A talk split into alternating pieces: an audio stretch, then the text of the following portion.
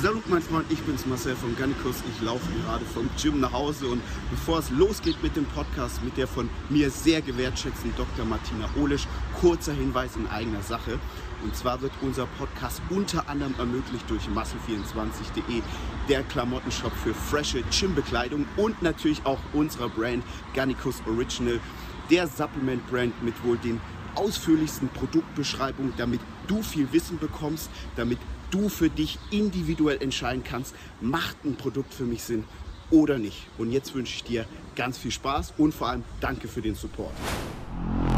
Ladies and gentlemen, it's showtime. Ganicos Podcast, the number one online magazine for fitness, bodybuilding, and more. Real talk at its finest and the realest and rawest interviews in the business. Ganicos.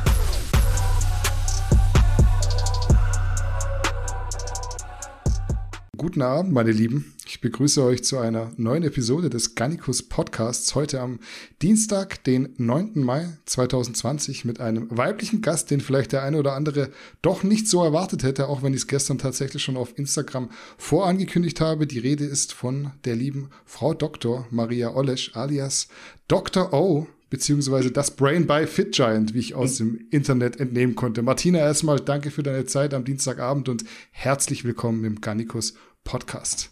Ja, hallo. Ich freue mich, dass ich hier sein darf. Ja, ich freue mich doch auch ganz besonders, dass es geklappt hat.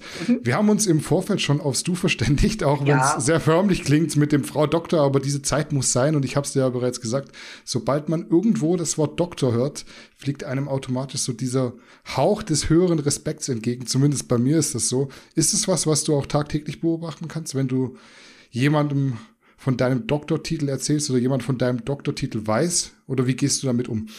Ja, also ich benutze den Titel eigentlich nicht, außer auf meiner Krankenversicherungskarte. Sonst habe ich ihn auch nirgends stehen. Und da ist dann so, also wenn ich zum Arzt reinkomme, dann heißt es immer, ah, Kollegin. Und dann bin ich so eine Millisekunde auf Augenhöhe. Und wenn ich dann sage, nee, nee, ich bin Molekularbiologin, dann stürze ich wieder ab und dann ist das wieder gegessen. Und ansonsten habe ich die Erfahrung gemacht, äh, wenn man mit Menschen zu tun hat und man sagt das nicht, dann gehen die unvoreingenommener auf einen zu. Und das finde ich immer ganz gut. Erstmal kennenlernen und dann. Ich finde es auch immer komisch, wenn die Leute als erstes immer fragen, was bist denn du vom Beruf? Als ob es Ja. im Leben äh, nicht tausend andere wichtigere Sachen gibt, als was bist denn du vom Beruf? Ja, man sieht es auch bei dir am Instagram. Da äh, schmeißen die Leute ja immer so um sich mit allem, was sie können, was sie im Leben gemacht haben. Bei Mhm. dir steht da zwar nicht Doktor, aber es steht schon sehr prägnant Brain. Ja, das haben sich die Leute ausgedacht. Äh, Ich finde es ganz witzig, aber hätte ich mir auch nie gegeben, den Namen. Ist also nicht mal eine Eigenreaktion, das hast du so Auf übernommen. okay. Also wir wollen heute definitiv über dein Steckenpferd, die Ernährung sprechen, aber ich würde sagen, wir beginnen bei dir als Person und da sticht natürlich der angesprochene Doktortitel unweigerlich raus. Vielleicht kannst du uns ein paar Takte dazu sagen. Also wann hast du in was promoviert und worum ging es beispielsweise in deiner Doktorarbeit? Ah, wenn ich sage, wann das war, dann weiß ja jeder schon auch, wie alt ich bin. Aber gut, ich mein Alter, da kann man ja nichts dafür. Also Nee. ich habe ja, ich habe 1992 promoviert im Fach Molekularbiologie und die Doktorarbeit war an Grippeviren. Also H5N1, das sind ja die, die immer so Angst machen. Mhm. Und äh, ja, war halt eine molekularbiologische Arbeit. Und danach bin ich dann in die Ernährungsforschung gegangen. Also mit den Methoden, die man da gelernt hat, konnte ich dann bei den Ernährungsleuten das auch machen. Und da musste ich dann auch äh, Biochemie der Ernährung unterrichten. Und das war so ziemlich mit das gehassteste Fach. Wer macht schon gern Biochemie? Ja. Boah, ich eigentlich auch nicht, aber da musste ich es halt Nee. dann unterrichten und dann hat sich dann so richtig schön eingefügt in das, was ich ja schon immer gemacht habe, Sport und das Wissen dahinter und dann fand ich es irgendwie dann doch ganz spannend und äh, so habe ich dann immer Forschung, Lehre und mein Leben miteinander verbinden können. Das war ein glücklicher Zufall. H5N1, korrigiere mich, wenn ich falsch liege, aber war das nicht die Vogelgrippe? Genau, genau. Und die gab es 2000, nee, 1992 schon, wusste man Ja. quasi sozusagen Ja. davon. Also der Vorteil war, diese Vogelgrippe an sich, die ist ja nicht auf den Menschen übertragbar. Und deswegen war das ein gutes äh, Konstrukt, wo man die Grippe erforschen kann, ohne selber angesteckt zu werden. Mhm. Ja, Interessant auf jeden Fall. Also ich Mhm. hatte das jetzt so viel, viel weiter in der Zukunft gesehen und nicht in 1992. Aber es gibt ja auch die Coronaviren, die, die gibt es ja, glaube ich, schon seit den, zwei, seit den 60er Jahren. Ja, gibt es schon immer. Also diese typischen Erkältungsviren, da gibt es ganz viele aus der Corona-Gruppe. Und dann gibt es halt immer wieder ein paar, die halt besonders schlimm sind. Ein paar, die kann man gut wegstecken. Also man kann es eigentlich so sagen, wenn ein Virus gut an seinen Wirt angepasst ist, dann tötet es den nicht, weil dann hätte es ja nichts davon. Ja, es so stirbt ja selber auch irgendwann. Ja, genau. Und so ist halt eigentlich diese Anpassung, je länger so ein Virus mit dem Wirt zu tun hat, desto besser ist das, sind die beiden aufeinander angepasst. Und das sehen wir ja bei den Schnupfenviren. Also die kommen ja immer wieder jeden Winter. Und da hat man so einen grippalen Effekt, Infekt. Und da stirbt man ja nicht dran. Das ist ja so, kommt man ganz gut mit klar, ist man ein bisschen krank und dann geht es wieder. Und die richtige Influenza, da sieht es schon anders aus. Also ich hatte ja diesen Winter schon beides, Influenza und Corona. Und äh, mit Influenza ging es mir deutlich schlechter, so Hochfieber. Und da kann man dann praktisch auch die Haare nicht mehr anfassen, weil man so richtig Schmerzen überall hat. Okay während Corona deutlich glimpflicher verlaufen ist. Ich merke. Da werden wir nachher auf jeden Fall noch zu sprechen kommen. Ich merke schon, ich habe da den richtigen Gast eingeladen, aber wir wollen noch kurz bei deiner Person bleiben. Du bist ja schon sehr lange im Bodybuilding unterwegs, deshalb mal noch kurz eingehakt. Was war der ausschlaggebende Grund für dein Studium der Molekularbiologie? Gab es da schon einen Bezug zum Sport damals? Also ich wollte eigentlich Tierarzt werden und äh, dann habe ich ja die Allergie gekriegt und dann habe ich gedacht, na gut, dann machst du halt irgendwie sowas mit Biologie, dann kannst du vielleicht noch umschwenken. Und dann wollte ich aber nicht mehr umschwenken. Dann habe ich das für mich entdeckt und dann habe ich gesehen, wie gut das auch äh, zu meinem sportlichen Leben passt und dass man da so viel mit äh, übernehmen kann. Und dann ist mein Herz da geblieben. So war okay. das auch. So war es auch mit dem Sport. Ich habe für Bezirksliga Volleyball gespielt. Und ich, ich war also, heute würde man sagen, skinny fett. Und da hat der Trainer gesagt, äh, wenn du nicht äh, springen kannst, also dass man eine Zeitung wenigstens drunter schieben kann, äh, musst du halt ins Krafttraining gehen. Und das war damals ja, wir hatten da schon Krafttraining gemacht, kein Mensch. Ja. Und dann habe ich das gehasst. Der Sportverein da im Kraftraum. Boah. Ja. Und dann habe ich Asthma gekriegt und dann musste ich umschwenken. Und dann habe ich gedacht, eins machst du ganz sicher nicht. Und das ist Krafttraining. Also es stand fest, dieser Horror da. und jetzt fast forward sind wir äh, in einem ganz anderen Bereich. ja, das, so kam es halt. Ja, ich sage jetzt nichts Unbekanntes. Du hast es mit deinem Alter schon angesprochen. Ja. Ähm, dass du 63er Jahrgang bist und genau. sicherlich schon die eine oder andere Sache in deinem Leben mitgemacht hast. Ja. Also für alle, die jetzt sagen, man redet nicht über das Alter einer Dame, das sind ja öffentlich dafür. zugängliche Informationen, möchte ich hier an dieser Stelle festhalten. Kannst ja. du mir zusätzlich zum Background deines damaligen Studiums auch mal deine sportliche Karriere ein bisschen umreißen? Du warst ja in vielerlei Disziplinen am Start, hast auch diverse Errungenschaften, von denen mir auf jeden Fall der Truckpull und das Mass-Wrestling im Kopf geblieben ja. ist. Erzähl uns mal mehr über deine aktive Laufbahn, bevor wir dann später noch ein bisschen intensiver in die anderen Thematiken gehen. Also ich bin ja 2000 mit 37 Jahren zum ersten Mal im Bodybuilding gestartet, hatte davor drei verschiedene Diätarten ausprobiert, immer 25 Kilo abgenommen, aber es hat halt immer scheiße ausgesehen. Also wenn man keine Genetik hat, dann kann man auch mit der besten Betreuung, also mein Ex-Mann, der Detlef Herget, der war ja Nationaltrainer und der hat äh, mit mir alles gemacht, was man mit den anderen Frauen auch erfolgreich gemacht hat. Und es hat einfach nicht funktioniert. Ich habe immer 25 Kilo abgenommen und es lag nicht daran, dass ich keine Diät gehalten habe. Es ist einfach nur nichts übrig geblieben. Hm. Ja, dann war ich aber schon Kampfrichter. Und dann haben die immer gesagt, ja komm, also einmal da oben gestanden haben musst du ja. Also gut, habe ich mich dann in einer bedauernswerten Form da oben hingestellt. Und in dem Jahr ist dann auch die Simone Rühl gestartet, also die Ex-Frau vom Markus und wir haben letztens erst äh, geschrieben miteinander und äh, sie hat halt gedacht, ja, da kommt da die aus dem Block, die gewinnt eh.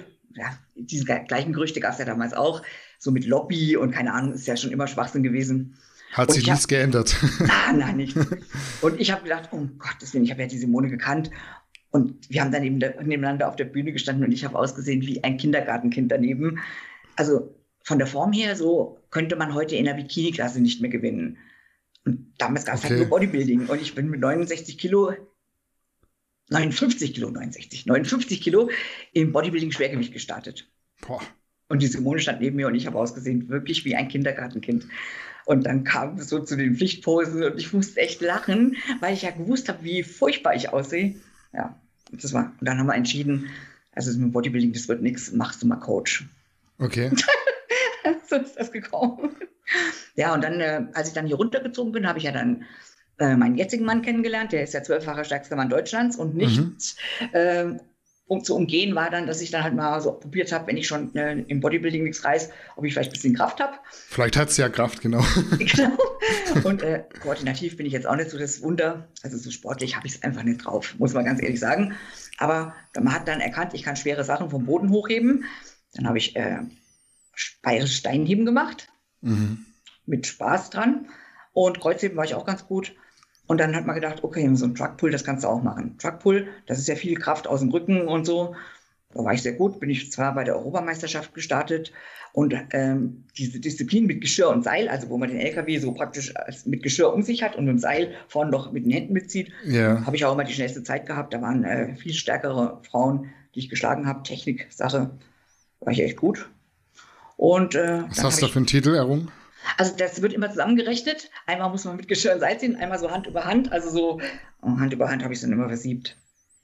Asthmatiker Schade. bin ich ja auch noch. Und ja. wenn, der, wenn, das dann halt länger gedauert hat als so 28, 30 Sekunden, dann habe ich immer gesagt, zieht mich bitte von dem Ding weg, irgendwie hinter ein Auto, dass mich keiner sieht. Weil es hat nicht so doll ausgesehen, wenn ich dann ja. und auf dem Boden liege. Ah, es ist ja Freude. Also ich gehöre zu den Leuten, die immer über sich hinauswachsen wollten und die sich jeden Wettkampf gestellt haben, auch wenn das mit wenig Chancen verbunden war. Aber mit Geschirr und das ging immer super. Dann wurde es halt immer, die Zeiten wurden zusammengezählt und hat sich dann ah. wieder nach hinten. Aber ich bin Dritte geworden. Insgesamt dann? Ja. Ja, ist ja trotzdem gut. Ja, für eine Europameisterschaft nicht schlecht. Ja, kann man nicht sagen. Ja. Die Mass-Wrestling-Geschichte musst du noch erzählen. Ja. Was ist also, Mass, was also, Mass-Wrestling? Das ist eine ganz alte sibirische Kampfsportart. Und also man hat so einen kurzen Stock und die sagen ja immer, weil ich ja eh Hexe bin, das wäre, käme mir sehr entgegen, also so einen abgeschnittenen Besenstiel. und man sitzt sich an so einem Brett gegenüber und dann hat man den Stock in der Hand und dann versucht man den Gegner mit Stock oder nur den Stock auf seine Seite zu ziehen. Und das hat mir voll gelegen. Also da kann man sich so richtig, also da kann man so den Hass rauslassen. Und also wenn ich den Stock einmal hatte, ich habe nicht losgelassen, außer wenn die Luft aus war. Oder wenn die mich halt so zerbröselt hat am also weil ich ja so, so ungelenkig bin. Also die haben mich dann auch so mal weit drüber gezogen über das Brett. Musste ich dann irgendwann loslassen, weil ich gelenkig nicht mehr hingekriegt habe. Aber das war sehr gut. Da bin ich einmal Vize-Europameisterin geworden mit den jungen Mädchen. Die waren ja alle mindestens äh, zehn. Die meisten waren 20 oder 25 Jahre jünger. Und einmal bin ich WM-Dritte geworden. Das ist ja auch stabil. Du hast versucht, die Duelle dann immer unter 28 Sekunden zu beenden, wenn möglich, schätze ich. Und vor allen Dingen, man hat immer gesagt, also meine polnische Freundin hat immer gerufen, Martina, mach den Stein. Also ich habe dann immer da gesessen, mich eingespreizt und habe den Stock festgehalten und die anderen sind dann immer so wie die Ameisen am Bett lang. Und ich habe den Stein gemacht. Popo nach hinten und festgehalten, solange es ging. Technisch, wie immer, also kein Blumentopf zu gewinnen. Ja, manchmal reicht aber auch die schiere Kraft, wie man sieht, oder? Sie haben dann immer zu mir gesagt, auch der Kampfrichter, der ukrainische, Martina, mach einfach keine Technik. Mach einfach keine Technik, zieh einfach zurück. Das ist allgemein so eine sehr, sehr lustige Disziplin. Also ich habe es mir angeguckt, aber die allermeisten werden wahrscheinlich jetzt so vom Namen her nichts damit äh, anfangen können. Deswegen äh, musstest du es auf jeden Fall erklären. Ich glaube, ja. jetzt wissen es dann, es kam auch schon im Fernsehen. Ja. Ich bin mir, glaube ich, sogar sicher, dass das schon bei Schlag den Rab oder so im Fernsehen war. Mal. Das weiß ich nicht, aber wir hatten das, äh, das ist auch ein Teil vom Strongman, aber natürlich äh, wird das dann nicht so gerne gemacht und wir versuchen es auch auszuhalten, weil man sich da doch arg verletzen kann. Beim Bizeps zum Beispiel, der wird oft äh, verletzungsanfällig, wenn mhm. man nicht so flexibel ist. Mhm. Du bist ja jetzt dem Kraftsport wirklich schon seit mehreren Jahrzehnten treu und hast einige Verdienste, Nationaltrainerin, ja. Kampfrichterin, Vorstandsposition beim DBFV, ja. um ein paar zu nennen. Wie gestaltet ja. sich die Geschichte, die von deinem Zusammenkommen mit dem Bodybuilding erzählt? Ich werfe mal noch die Keyphrase Fitness Center Clock in den Raum ja. und zitiere einen Satz von dir, nämlich alles, was in meinem Leben eine Bedeutung hat, hing irgendwie mit dem Bodybuilding zusammen. Also das, das muss ich so sagen. Und die Leute glauben dann immer, das ist oberflächlich, aber das stimmt nicht. Also alles, was in meinem Leben eine Bedeutung hat, sei das beruflich oder auch privat, auch meine Partnerschaften, die sind alle aus dem Bodybuilding gekommen.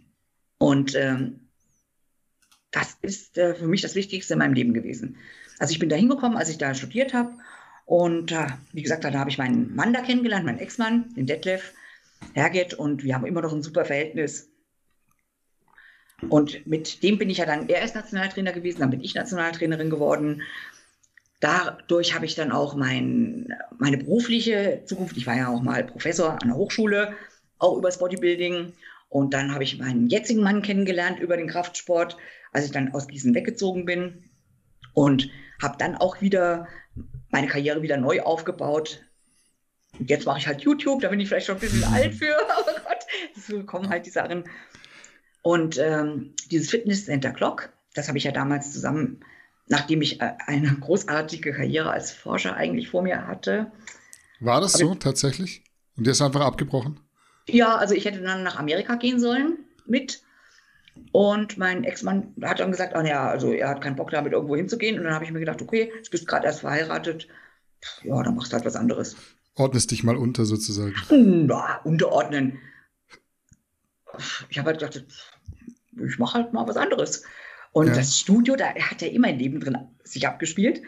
Und das habe ich dann zusammen mit meinem Ex-Mann und mit dem Petrenz, der ja leider schon verstorben ist, gekauft. Und dann haben wir das Studio gemacht. Also keiner hatte irgendwie Ahnung von irgendwelchen äh, finanziellen Dingen. Also das war schon wirklich eine blauäugige Geschichte. Und äh, ja, also das wird jetzt auch von, von, ja, wird verschwiegen, diese Zeit, die wir es hatten. Aber wir waren schon sehr, sehr erfolgreich da auch. Studio war vorher erfolgreich, mit uns erfolgreich. Wir haben ganz viele tolle Leute da gehabt. Und man muss immer überlegen, damals war der Nationaltrainerjob ein Ehrenamt. Also mhm da gab es noch nicht diese Coaches. Also wir hatten ja nichts, sage ich immer. Wir hatten ja auch kein Internet. Und du hast Leute, also das Wissen, was man hatte, das hat man so aus Hören sagen. Und manche waren dann mal in den USA und haben irgendwas mitgebracht. Und wenn du was wusstest, dann hast du das auch bereitwillig an alle anderen weitergegeben. Also so war es früher. Ja, die Leute von heute die denken bestimmt, ich habe es nicht mehr alle. Und das ist irgendwie noch in, so in mir drin. Man hat ja auch kein Geld genommen. Also ich war ja ehrenamtlich Bundessportreferentin und mhm. Nationaltrainerin. Und die Leute kamen zu uns ins Studio und dann hat man sich ausgetauscht und wenn man was gewusst hat, dann hat man das weitergegeben. Und da wäre man doch nie auf die Idee gekommen, dass man dafür Geld nimmt. Ja. Wir haben dann später, damit unsere Leute im Studio sich nicht benachteiligt gefühlt haben, haben wir dann von den Leuten wenigstens einen Mitgliedsbeitrag genommen, weil unsere Leute gesagt haben, ja, äh, die kriegen das alles umsonst und wir müssen bezahlen. Mhm. Da hatten wir schon ein schlechtes Gewissen. Also so war das damals. Mhm das kann man natürlich mit heute gar nicht mehr vergleichen. Heute gibt es ja Coaches zuhauf und das Internet hat ja Wissen über uns gebracht. Also das ist ja wirklich eine Bereicherung, die kann man sich nicht vorstellen. Als ich dann 1999 war ich in einem Bodybuilding-Forum als äh, Moderatorin angemeldet. Also das war ja Wahnsinn. Da Willst du das mal alt. nennen, das Bodybuilding-Forum? Also ich war in verschiedenen Bodybuilding-Szene und da gab es extrem Bodybuilding und das andere, das hieß Andro, irgendwas, keine Ahnung. Androgen. Ja, äh, irgend sowas, genau. Wie hieß denn, das ist heute Team Andro, es hieß aber früher, wie hieß es früher, Androgen Sports oder irgendwas? Irgend sowas, ja. Habe ich mich immer ein bisschen an dem Namen gestört, weil ich dachte, ja, Gott, ja. Ist halt nicht äh, so förderlich, wenn, wenn das so heißt und man dann eh mit dem Bodybuilding, also wir haben ja auch immer versucht, äh, ein gewisses Bild in den Sport zu bringen. Und wenn dann das Forum so heißt, aber es war eine tolle Zeit mit den Jungs. Und zu manchen habe ich heute noch Kontakt, die schreiben mir, weißt du noch, wir kennen uns aus dem Forum von damals. Und ganz, also es war richtig spannend. Es war eine Zeit, die war unglaublich gut. Da hat sich ein Wissen verbreitet. weiß toll. man, weiß man und, äh, unter welchem Namen du da angemeldet warst? War das dein Klarname oder hattest du einen Benutzername? Ich hatte einen Benutzername. Weiß man das? Kannst du denn sagen? Vielleicht erkennen ja, sich kann dann. Ich, sagen. Äh, ja. ich hieß Klingonen, weil ich war ja immer eine Kriegerin. Mein okay. ganzes Leben lang, ja. Das heißt, man könnte da wahrscheinlich auf Babyszene gibt es ja noch Zugang und es gibt auch ja. extrem Bodybuilding noch, da müsste ja. man eigentlich noch Beiträge von dir finden, ja. sozusagen. Dann geht mal auf die Suche. Mache ich nachher auch oder morgen. Das finde ich tatsächlich jetzt sehr interessant. Also kannst, kannst du vielleicht mal, äh, kannst du vielleicht mal, ähm, äh, sag gerne, was du noch sagen willst. Mich, mich würde interessieren, was so, was so an spektakulären Namen damals im Fitnesscenter Clock so zugange ja. waren. Also erstmal natürlich unsere eigenen Athleten, dann die Athleten, die vor uns da waren, weiß ich nicht, ob man die noch kennt, André Lotz zum Beispiel oder jetzt auch der Lambert Böhm, der jetzt der, äh, im Vorstand des Bayerischen Verbandes ist mit seiner Frau, der Conny. Also alle Frauen bei uns im Studio, außer mir, sind deutsche Meisterinnen geworden. Deswegen war es auch immer so ein bisschen, ah oh, ja, kannst du denn überhaupt starten oder bist du vielleicht die Schande des Studios? Und ähm, ja, dann haben wir, äh, hat sich bei uns damals der Dennis Wolf vorbereitet für sein äh, Profi-WM, als er dann auch Gesamtsieger geworden ist. Und äh, der Thomas Scheu kam zur Sichtung zu uns und hat der Mika Milazzo, der war immer bei uns zu Gast. Und dann haben wir den Frank Hillebrand, der ist ja auch schon inzwischen verstorben, der kam aus USA, hat dann bei uns an der Theke, ah, der hat mir meine erste ketogene Diät gezeigt. Das war der absolute Wahnsinn. Das war auch das Jahr, wo ich dann äh, auf die Bühne konnte. Ich habe erst probiert, so ganz klassisch ohne Fett. Dann habe ich einmal gemacht, ohne Fett und ohne Kohlenhydrate. Natürlich auch nicht funktioniert. Super GAU. Ja, und dann habe ich einmal gemacht äh, Ketogen und das war der Wahnsinn. Ich habe äh, dann wirklich, also ich war auch nie braun, ich meine, ich bin von Natur aus rothaarig. Mhm. Und dann habe ich ausgesehen nach innerhalb kürzester Zeit wie ein abgezogener toter Fisch. Also der Oberkörper wirklich, absolute Wahnsinn. Der Unterkörper kam nicht nach, aber obenrum und jeden Tag wurde ich besser. Und dann hat der Frank immer gesagt, boah, Martina, das läuft super, das läuft super. Und ah, ich habe mich gefühlt wie ein Gott. Also es war nichts übrig von mir, aber es war toll. Ja, Wie alt warst du da? Wie alt warst du da? 37, als, als, als, als, als die, da hast du erst die ketogene Diät sozusagen ja, erst, entdeckt. Das war 2000. Wir hatten da schon Ketogen gemacht. 2000? Ja, ich, ja, ich, ich, ich bin so in deinem Leben, was ja schon 37 bist, da warst du jetzt, äh, warst du damals sieben Jahre älter als ich. Wenn ich überlege, wann ich das erste Mal von äh, Anabole ketogene Diät gehört habe, das ist schon zehn Jahre her. Ähm, aber ist so, ist so lustig, so im Nachhinein zu hören, weil es gab ja damals noch kein Internet. Nein, Nein, und diese Idee, also wir waren ja noch in der Zeit, wo eigentlich Fett essen, hm, also, also wenn du Fett und Gemüse essen willst, so war meine erste Diät, dann bist du kein Bodybuilder, dann bleibst du mal schön daheim. Ja. So, Gemüse, geht's noch? ja. ja. Also Ananas vielleicht, mhm. ein Apfel vielleicht. Also ich habe auch Diäten schon durch. Da hat man bei uns im Studio nur Fisch und Apfel gegessen. Wenn du ins Studio gekommen bist, da hat das ganze Studio gerochen wie die Nordsee, also diese Filialen ja. da. Und dann diese Idee mit der mit dem Fettessen, das habe ich anderthalb Jahre gemacht, auch nach dem Wettkampf noch. Wow, ich fand mich cool. Also ich fand mich einfach cool. Ja. Ich habe ja scheiße ausgesehen, aber ich fand mich cool. Ja. Hast du bis dahin schon Leute vorbereitet, auch bis du 37 warst, oder kam das erst danach? Das hat in erster Linie mein Ex-Mann gemacht. Mhm. Und da habt ihr, habt ihr schon Ketogen gemacht bei Athleten? Ja, also das war eigentlich, also Ketogen, und das würde ich auch heute noch so vertreten, ist eher für Leute, die mit Kohlenhydraten nicht klarkommen und die so eine Genetik haben wie ich, also wenn es nicht anders geht. Mhm. Also ich würde jetzt keinem empfehlen, einfach ohne Grund auf Kohlenhydrate zu verzichten. Warum? Mhm. Warum? Ja. Würdest du eine gesunde Mischkost fahren quasi? Ja, mit gesund weiß ich jetzt in der Wettkampfvorbereitung, ob man so. Aber ich würde auf jeden Fall versuchen, so viele Kohlenhydrate zu essen, wie es dir genetisch möglich ist. Mhm. Und angepasst eben an deinen Lebensstil. Ich bin der Vertreter dieser Flexicarb-Geschichte. Du sollst Kohlenhydrate essen für dein Gehirn und dann für die, also für die, die du zusätzlich essen willst, musst du dir verdienen durch intensive Belastung. Wenn du im Büro sitzt und dann auf der Couch kriegst du halt keine. Aber wenigstens so viel, dass dein Gehirn ausreichend versorgt ist, weil sonst musst du unnötig viel Protein essen, weil du musst ja eh die Kohlenhydrate synthetisieren. Mhm. Von wie viel Kohlenhydraten reden wir da so pro Tag? 100 Gramm, 80 Gramm? 150. 150 sogar, ja. würdest du sagen? Okay. Ja. ja. Ist ja für manche schon nicht mal mehr Low Carb, das ist ja schon. Obwohl es ja. ja. eigentlich immer noch Low Carb ist. Genau. So, ja, aber die für die meisten. Genau. Ja. Aber das muss man sich doch mal in Ruhe überlegen. Also wenn ich jetzt sage, ich esse weniger Kohlenhydrate und man weiß doch, also ich meine, es gibt physiologische Grundsätze. Das Gehirn verbraucht diese Menge. Dann kann das Gehirn die von der Leber produziert kriegen, weil es braucht sie sowieso. Ich muss sie nicht essen. Aber ich finde, Alan Aragon hat es mal gut gesagt. Er hat gesagt, Kohlenhydrate sind nicht essentiell, aber das ist meine zweite Niere auch nicht. Und ich würde immer sagen, mein zweites Bein auch nicht. Es ist nicht mhm. essentiell, dass ich zwei Beine habe, aber wenn ich eine sportliche Höchstleistung bringen will, dann geht das nur, wenn ich zwei Beine habe. Mhm. Im Normalfall. Und so ja. sehe ich es mit den Kohlenhydraten auch. Und wenn das Gehirn nun mal diese 150 Gramm braucht, außer Gibt's ich mache Ketogen, hm. dann muss ich sie ihm entweder von außen geben oder ich muss halt tolerieren, dass meine Leber die Kohlenhydrate aus Eiweiß bastelt, aus Aminosäuren. Mhm. Also, da muss ich also automatisch mit der Eiweißmenge noch höher gehen. Das kann ich machen, das ist kein Problem. Aber dann esse ich sehr viel Eiweiß, weil ich schon weiß, okay, die Aminosäuren werden zu Kohlenhydraten umgebaut. Mhm. Das ist gut für die Sättigung und so. Das kann man schon machen. Um Gottes Willen kann man schon machen. Sättigung ist besser als mit Kohlenhydraten vielleicht, dann mache ich es. Aber ich könnte auch erstmal versuchen, ob ich so 120 Gramm, 150 Gramm gebe dann mal gucken, wie weit ich damit komme. Nicht einfach sagen, boah, man darf keine Kohlenhydrate essen. Mal gucken, also individuell mal gucken, wie man da so vor, vorgeht. Und dieses gnadenlose einfach wegstreichen auf Verdacht, davon halte ich halt nichts. Hm, ist natürlich auch eine proteinreiche Ernährung, ist immer auch ein bisschen teurer, ist zwar ja. effektiv, effektiv, aber ja. nicht effizient am Ende. Genau. So genau. würde ich es jetzt mal sagen, zumindest. Ja. Und wenn ich halt, äh, wenn ich sowieso eine Leistung bringen möchte, ich muss ja auch immer Trainingsleistung im Auge behalten. Und gerade wenn ich vom Muskelaufbau rede, dann brauche ich eine Leistung im Training. Ich kann nur Muskeln aufbauen und das, äh, wenn du mal die Bodybuilder von früher haben ja nicht alles falsch gemacht. Mhm. Also, wenn du eine richtige Leistung bringen willst, und das ist in allen anderen Sportarten so, dann brauchst du die Kohlenhydrate für eine richtige Leistung. Und warum sollst du da am unteren Minimum rumkrebsen? Mhm. Langsam antasten, wie viel geht denn? Ja, werden wir nachher auf jeden Fall noch detaillierter reden ah, okay. über die Ernährungsthemen. Also definitiv, dafür habe ich dich unter anderem eingeladen. Okay.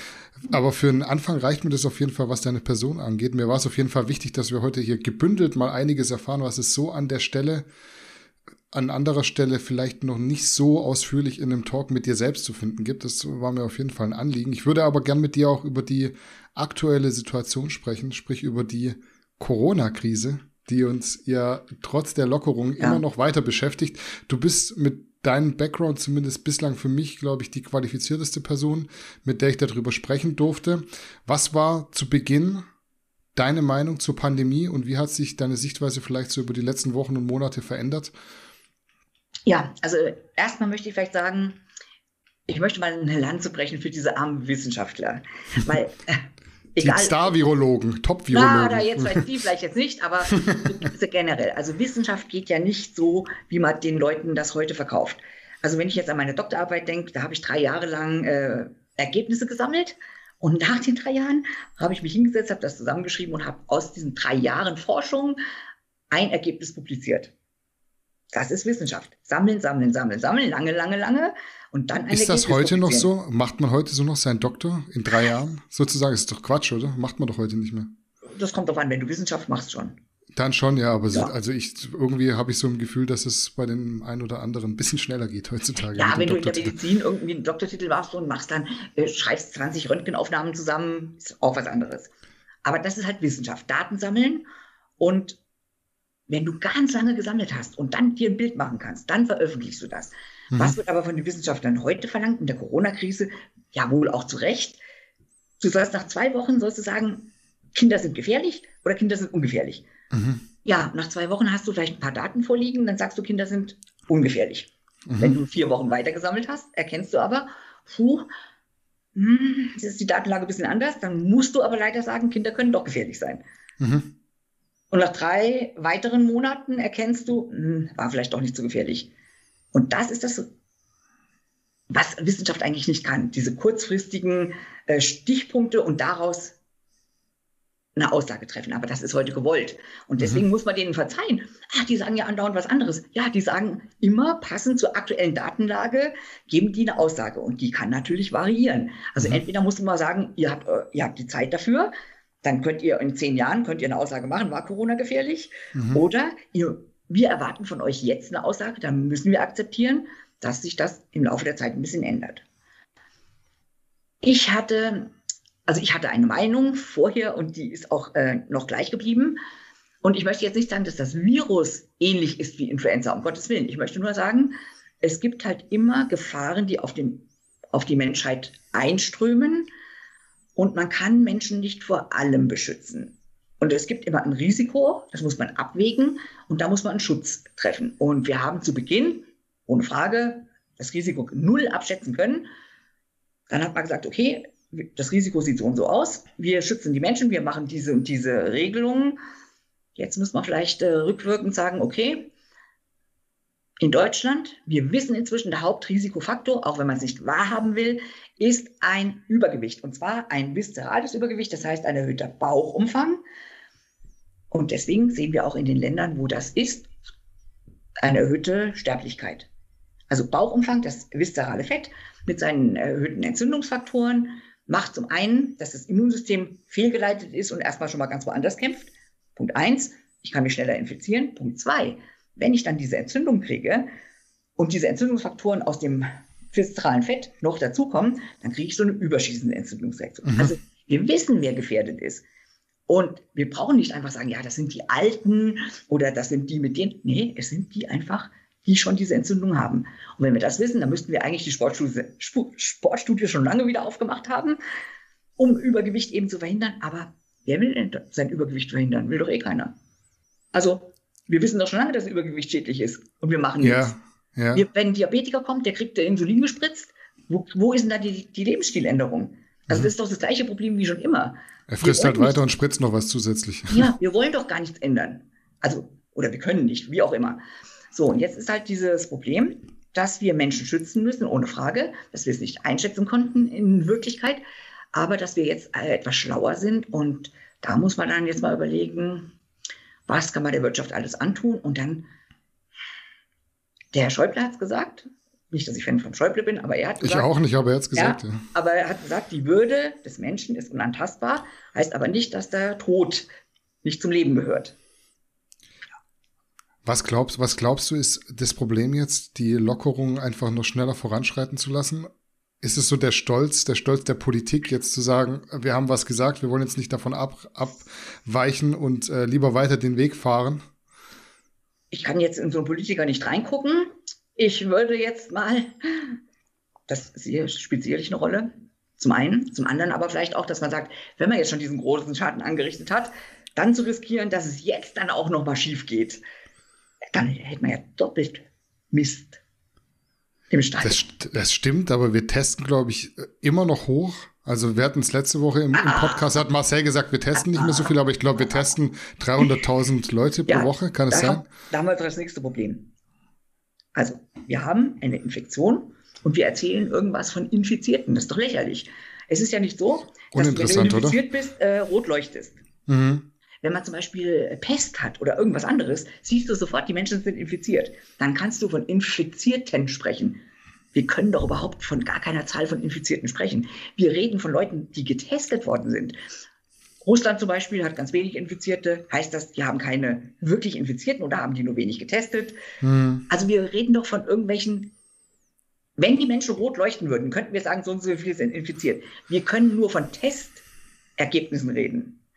Und wenn ich jetzt in einem Altenheim, wo jetzt gerade einmal eine Durchseuchung ist, viele teste, dann steigt die Zahl der Infizierten an. Gehe ich jetzt aufs flache Land, wo noch nie einer äh, Kontakt mit der Außenwelt hatte, da kann ich viele Tests machen und dann habe ich keine Infizierten. Also Mhm. diese ganzen Zahlen, auf denen das passiert, die sind doch Schall und Rauch. Die Zahlen, auf denen wir äh, Maßnahmen ergreifen, die sind Schall und Rauch. Und das macht mir zu schaffen. Dann gibt es einen R-Wert, der geschätzt ist auf, und auf Zahlen beruht, die schon selber Schall und Rauch sind. Habe ich in meinem Bekanntenkreis, also meine Schwiegereltern waren ja infiziert, für uns war kein Test da, wir sind aber in einem Haushalt, also sind wir positiv. Ach Mhm. so. Mhm. Bekannte von uns, kleine Firma, hat eine Mitarbeiterin etwas Halsschmerzen gehabt, nicht getestet worden, nach Hause gegangen, damit die Firma nicht zugemacht wird. Und so wird es vielen gehen. Mhm. Also es, die Zahlen sind doch alle. Wir reden doch nicht von wirklich Infizierten, wir reden von irgendeiner fiktiven Zahl von Tests, die gemacht worden sind.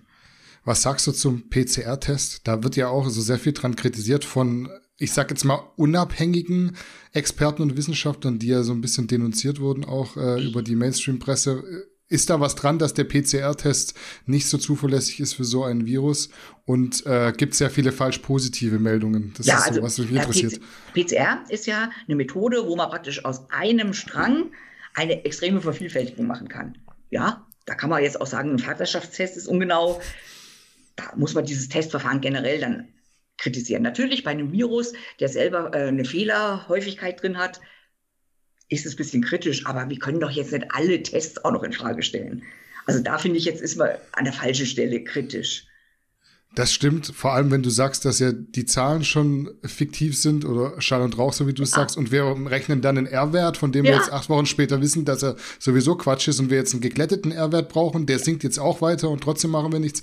Also es ist ja schon so ein Ja. bisschen, bisschen abstrus, für Es mich zumindest halt- als Laie. Ja, aber es ist halt immer so, die Bevölkerung möchte natürlich irgendeinen Wert, an dem sie sich orientieren kann. Und da muss man dann auch wieder verstehen, was soll ich denn nehmen? Also ich muss da der Bevölkerung sagen, ab dem und dem Wert X, Y, einen, den ich mir ausdenke, da Mhm. können wir lockern. Also ich sage jetzt mal, das Volk ruft ja danach. Ja, Und die Wissenschaft, die ist genötigt, irgendwas zu sagen. Also man muss immer zwei Seiten sehen. Also wir sind ja persönlich hier bei uns äh, besonders betroffen, weil ich habe es ja schon gesagt, ich habe in allen drei Berufen Berufsverbot. Wir leben von Veranstaltungen, die werden in diesem Jahr nicht mehr stattfinden. Also ich würde mir schon wünschen, dass es gelockert würde. Aber ich sehe natürlich auch, auch die Angst der Menschen. Und ähm, es gibt ja keine objektive Information, es gibt Panikmache und dann gibt es die, die sagen, es ist alles Quatsch. Also diese, das vernünftige Mittelmaß, das gibt es ja kaum. Das also einer mal, Differenziertheit ja. fehlt so genau, ein bisschen. Genau. Und das ist halt für, für jemand, der sich äh, nicht auskennt, ist es ganz schwierig, da äh, zu erkennen, was, äh, was habe ich denn, ich persönlich für ein Risiko? Ich hatte auch Angst um meine Schwiegereltern, was haben denn die für ein Risiko? Und jetzt, äh, wo die infiziert waren, es gut überstanden haben, jetzt äh, dachte ich, oh, wir gehen ein bisschen lockerer damit um. Jetzt habe ich selber keine Antikörper, ich bin Hochrisikopatient. Dann haben wir uns überlegt, äh, sperren wir mich wieder ein? Oder was, also da, da merkt man ja auch an sich selber, wie man da verschieden mit umgeht. Ja, ist schwierig. Ja, genau. Ich finde es ich find's sehr schwierig. Ich will mich eigentlich doch immer so sehr differenziert damit auseinandersetzen. Ja. Und ich denke halt, um sich differenziert damit auseinanderzusetzen, benötigt es von Seiten der Wissenschaft einfach eine viel, viel bessere Kommunikation, um den Leuten auch zu sagen, ich gehe zum Beispiel auf, diesen, auf dieses Corona-Dashboard vom RKI. Ich sehe da nicht die Quote, wie viele Leute sind aktuell noch infiziert. Und ja. lauter diese Sachen, die die, äh, ja. die die Dinge etwas relativieren würden, ja. die fehlen. Und das ist immer für mich zumindest riecht es nach gezielter Desinformation, um die Geschichte panischer darzustellen, als sie nachher ist. Es riecht danach. Ich weiß nicht, ob es Absicht ist oder nicht, aber ich sehe immer bloß so und so viele Infizierte, so und so viele Tote. Ja. Genese, Genesene sieht man zwar auch, aber, aber hintereinander steht immer erstmal die Toten ja. und äh, davor die Infizierten, wie viele aktuell ak akute Fälle wir noch haben. Ich glaube, knapp 6000 stand heute. Das erzählt einem niemand. Und wenn man das erzählen würde, könnte man trotzdem sagen, ja, es sind trotzdem immer noch 6000 Leute. Ja. Ihr dürft jetzt selber entscheiden, ob ihr das für euch als großes Zum Risiko Beispiel. seht oder nicht. Zum Beispiel. Das wäre jetzt mal der Punkt, finde ich, der gekommen ist, wo man äh, für sich selber auch wieder mal entscheiden darf. Ja, wir sind ja erwachsene Menschen, die meisten zumindest. Und ja. alle Erwachsenen haben dann Kinder, über die sie entscheiden können von mir aus.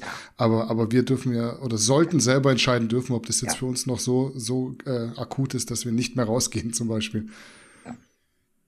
Um das mal so festzuhalten. Aber ich, wie du gerade schon gesagt hast, und ich weiß es ja auch im, aus dem Vorgespräch, du zählst selbst zu den Risikopatienten. Ähm, wenn es für dich in Ordnung ist, wäre es definitiv aufschlussreich, wenn du uns deine Krankengeschichte ein wenig aufdreseln könntest. Gerne auch ein bisschen detaillierter und danach vielleicht ausführst, wie sich dein Alltag aktuell darstellt. Da ja. wird es sicher einig, einige Einschränkungen geben, die ich jetzt persönlich so nicht habe. Und du hast auch den Beruf schon angesprochen. Vielleicht kannst du uns da ein bisschen was dazu erzählen. Ja, also ich habe ja seit äh, Anfang der 90er Jahre eine Autoimmunerkrankung, die hieß zuerst äh, Dermatomyositis, hat man geglaubt, also Muskelschwund. Mhm. Und dann habe ich gedacht, ich bin Bodybuilderin, das werden wir doch mal sehen, ob ich Muskelschwund habe. Und dann habe ich es ignoriert. Also ich habe dann ein paar Mal das testen lassen. Da war die Kreatinkinase, das Enzym für Muskeluntergang. Das war in so schwindelerregenden Höhen, das kann man sich nicht vorstellen. Also richtig, richtig schlimm. Okay, und dann habe ich dann gedacht, das habe ich nicht. Habe also so eine Verdrängungstaktik gefahren. Das mhm. ging auch ganz viele Jahre gut. Ich habe dann gar nicht mehr messen lassen. Ja, und dann hat es mich doch reingeholt. Also diese es war nicht Dermatomyositis, es war ist irgendwas anderes. Es geht durch den ganzen Körper, es hat die Lunge zerstört, hat inzwischen auch die Hypophyse zerstört. Also ich habe keine äh, Steuerungshormone mehr, das heißt, mein Körper bildet auch keine Hormone mehr. Also nicht wie ein Wechseljahr, sondern komplett leere Hülle. Alle anderen Hormone sind natürlich auch betroffen, Schilddrüsenhormone, alles, was eben gesteuert wird von da.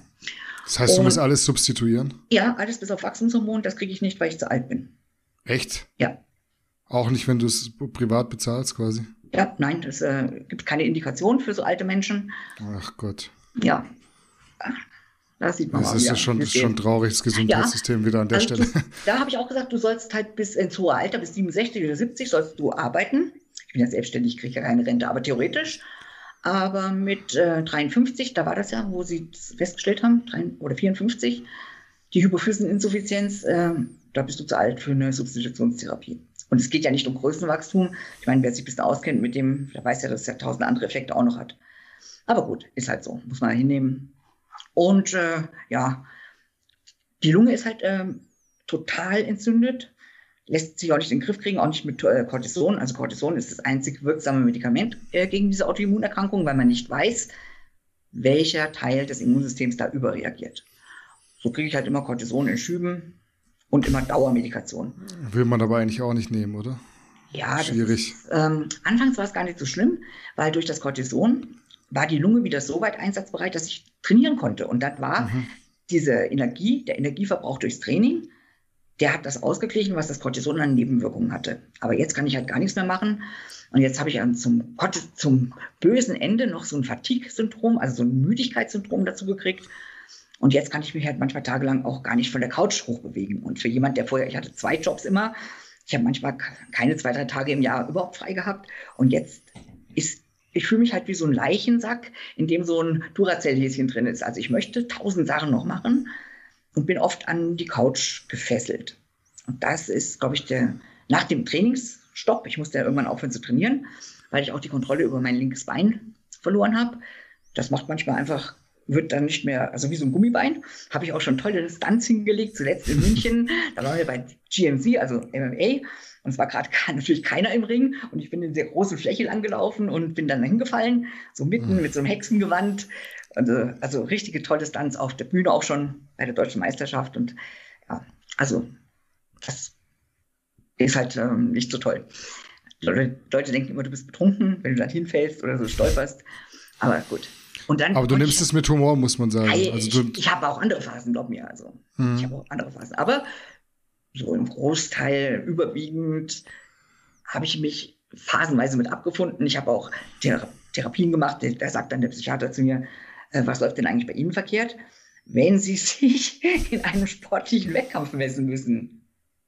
Okay, weiß ich nicht so genau, macht mir halt Spaß. Ja, ja, aber irgendwas muss doch schieflaufen, wenn das auch noch vor der Öffentlichkeit sein muss. Also sollte ich mal hinterfragen, so Zeug. Hat mir nicht so viel geholfen jetzt. Ja, vor allem ist es wieder, glaube ich, eine Geschichte, die einfach daher rührt, dass du äh, Kraftsport oder ähnliche Dinge machst. Und wenn, äh, ich schätze nicht, dass das ein Fußballer fragt, egal in welcher Liga ja, er spielt. Ja, und ich meine, ich, ich war ja voll noch mit dabei. Wie gesagt, ich war gerade WM-Dritte geworden und, und dann sollst du auf einmal nichts mehr machen. Ja. Das ist schon hart, finde ich. Ja, ja. Ja, und wie gesagt, mit diesem Müdigkeitssyndrom, da kämpfe ich schon sehr. Und wir sind halt noch dran. Wir versuchen mit verschiedenen Medikamenten, aber da gibt es halt noch nicht viele Medikamente. Aber ich versuche halt immer so einen Rest noch auszukitzeln. Und manchmal gibt es Tage, dann bin ich auf der Couch und dann ist es so, als ob ich, also wenn es neben mir brennen würde, könnte ich nicht aufstehen. So muss man sich das und vorstellen. Und das ist, ist es, ist es was Psychosomatisches? Nein. In dem Moment ist es einfach körperliche Schwäche? Genau. genau. Okay. Also psychosomatisch wäre ja, also das haben sie mir auch versucht einzureden, also ich würde mich ja, sperren eben. dagegen. Ja, ja. Äh, aber ist ja so depressionstechnisch genau, gibt es auch Leute, genau. die können ihre Schuhe nicht mehr binden. Genau, quasi. genau. Äh, da sind wir drüber weg zum Glück. Ähm, also ich sehe es dann so, ich, ich würde meinen Job nicht mehr gerne machen wollen oder ich würde die Leute hier nicht mehr äh, leiden können. Also, aber sind wir zum Glück. Du willst ja, du bist ja ehrlich ja, zu dir selber, du willst ja, kannst nicht. Ja, äh, manchmal sind es ganz tolle Sachen oder so Nebensächlichkeiten. Ich fahre zum Tierarzt, am Hinweg ist noch alles gut und ich denke mir, siehst du, heute ist ein guter Tag und am Rückweg weiß ich nicht, wie ich das Auto heimkriegen soll, so Zeug. Mhm. Aber wie gesagt, ich äh, habe ja zum Glück viel erlebt in meinem Leben. Ich bin ja viel gereist. Ich bin auf der halben Welt schon gewesen und deswegen kann ich das auch so einigermaßen hinnehmen. Aber durch, das, äh, durch diese Autoimmunerkrankung, durch, ich habe äh, 17 verschiedene Medikamente jeden Tag und halt das Asthma, da sollte ich äh, nicht unbedingt auch noch jetzt eine Lungenentzündung über Corona kriegen. Und deswegen haben wir halt schon versucht, äh, mich davor abzuschirmen. So. Also du hattest, du hattest Influenza schon im Winter, hast du gesagt? Äh, Im Frühjahr. Im, Im Frühjahr. Februar hatte ich richtig Influenza und dann hatte ich äh, tatsächlich Getestet auch? Getestet Influenza? Influenza, ja. ja. ja. Und Corona, und Corona, warst du bloß so, warst du halt positiv, weil Familie positiv Genau. War. Und wir haben jetzt einen Antikörpertest gemacht letzte Woche. Mein Mann hat Antikörper für drei Personen und ich habe äh, keinen. Wahrscheinlich auch äh, von der Autoimmunerkrankung, die kämpft halt an so vielen Feldern dass äh, für einen Antikörper kein, ja. kein Platz war. Aber man kann davon ausgehen, dass du auch positiv warst, wahrscheinlich. Ja, aber es hilft nichts, wenn man ja keinen Antikörperschutz hat, dann ist man ja weitergefährdet. Aber Darfst du gesagt, bald nicht mehr reisen, wenn du keinen Immunitätsausweis ja, hast. Also reisen ist ja. nichts. Okay. Ja, wie stellt sich das aktuell für dich dar? Also, äh, wie, wie sieht dein, dein Alltag aus? Du kommst aus der Wohnung quasi oder aus dem ich, Haus nicht mehr raus? Gar nicht. Nur zum Arzt. Der seit, Mann muss einkaufen, der Mann muss alles. Okay. Ja, das heißt, alles bleibt am Mann hängen. Ja, genau. Mhm. Ja, der hat äh, ein hartes Los mit mir. ja, das würde ich jetzt mal bezweifeln, aber halt zumindest in der, in, in der, in der Situation äh, ist es vielleicht nicht so toll, wenn man den, den Heinz zum, zum äh, Aldi schicken muss jeden Ach, Tag. das macht äh, er gut. Ja, das macht, macht ja, er gut, ja. die Frage ist, macht er es auch gerne? Ja, aber wir müssen immer mal sehen, weil ich ein Essen brauche, das ist ja äh, überschaubar, so drei, vier Lebensmittel habe ich ja nur noch Und äh, weil mein äh, Darm ist auch betroffen und er hat ja doch eine große Auswahl. Insofern ist es schon fair, wenn er geht. Ja, ja, er muss ja mehr essen, also muss er auch genau, einkaufen, quasi. Genau. Ja. Und wie ist es beruflich jetzt? Äh, du machst ah. Wettkampfvorbereitungen, du ja. veranstaltest oder ihr veranstaltet genau, Strongman-Wettkämpfe. Ja. Der Haupteinnahme, die Haupteinnahmequelle ist Strongman-Wettkämpfe und sind ja für dieses Jahr alle abgesagt. Steht und schon fest, gar nichts mehr. Ja, es liegt halt daran, also wir werden ja praktisch gebucht für diese Wettkämpfe von anderen mhm. Veranstaltungen, zum Beispiel so äh, Bierfeste, wie der Herr Söder sagt, und äh, äh, so Messen und äh, bei, zum Beispiel bei ähm, Globus zum Beispiel oder bei anderen groß, großen Märkten. Viel in also Bayern dann, oder? Ja, in ganz Deutschland. Also ganz äh, Deutschland, andere okay. ist Leipzig zum Beispiel, Nova Eventis, die haben heute, wollten die uns anrufen, wahrscheinlich werden die jetzt auch das absagen. Es geht halt alles nicht.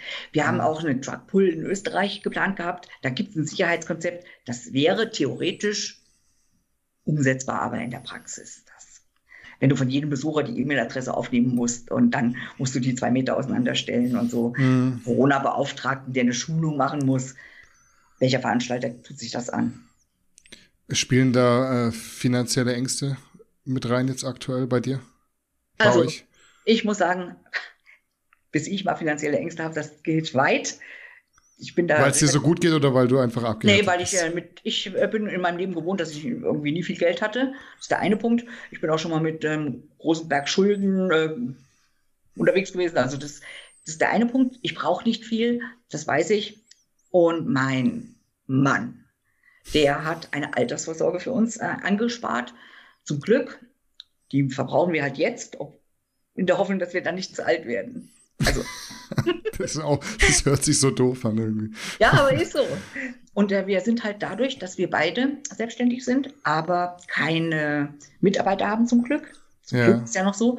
Mhm. Und keine Miete für unser Equipment bezahlen müssen. Also wir haben keine laufenden Kosten, sodass wir auch nicht in irgendein so ähm, Hilfsprogramm fallen. Mhm. Aber wie gesagt, es gibt andere Leute, denen geht es viel schlechter, viel schlechter. Man muss immer relativieren. Wir verhungern nicht und wir haben uns. Da, das ist schön, schön dass du das, das ja. sagst. Ja, ist schön, ja. dass du es so sagst, weil es ist ja tatsächlich so auch, man muss ja sagen, dir geht's nicht gut, wenn man es jetzt mal so aus meiner Sicht sieht, was du an Krankheiten mit dir rumschleppst ja. und sowas, das ist nicht schön, aber tatsächlich gibt es immer noch Leute, denen es schlechter geht. Ja. ja. Ohne Frage. Und wie gesagt, wir leben hier schön. Also, ich meine, die uns schon mal besucht haben, wir leben hier auf dem, total auf dem Land. Hm, Wunderschöne Landschaft und wir haben es echt gut. Ich sage immer, wir haben es richtig gut. Wenn wir jetzt den, den äh, Turn wieder bekommen zu Corona, hast du eine Meinung zu der Maskenthematik? Da scheiden sich ja irgendwie auch die Geister und Experten, ob die Masken jetzt eher nützlich oder sogar kontraproduktiv sein können. Also ich sage mal so, wenn die Maske, ob die Sinn macht oder nicht, der Preis dafür ist, dass wir wieder raus dürfen und dass wir Sachen machen dürfen, dann ziehe ich das gottverdammte Ding auf.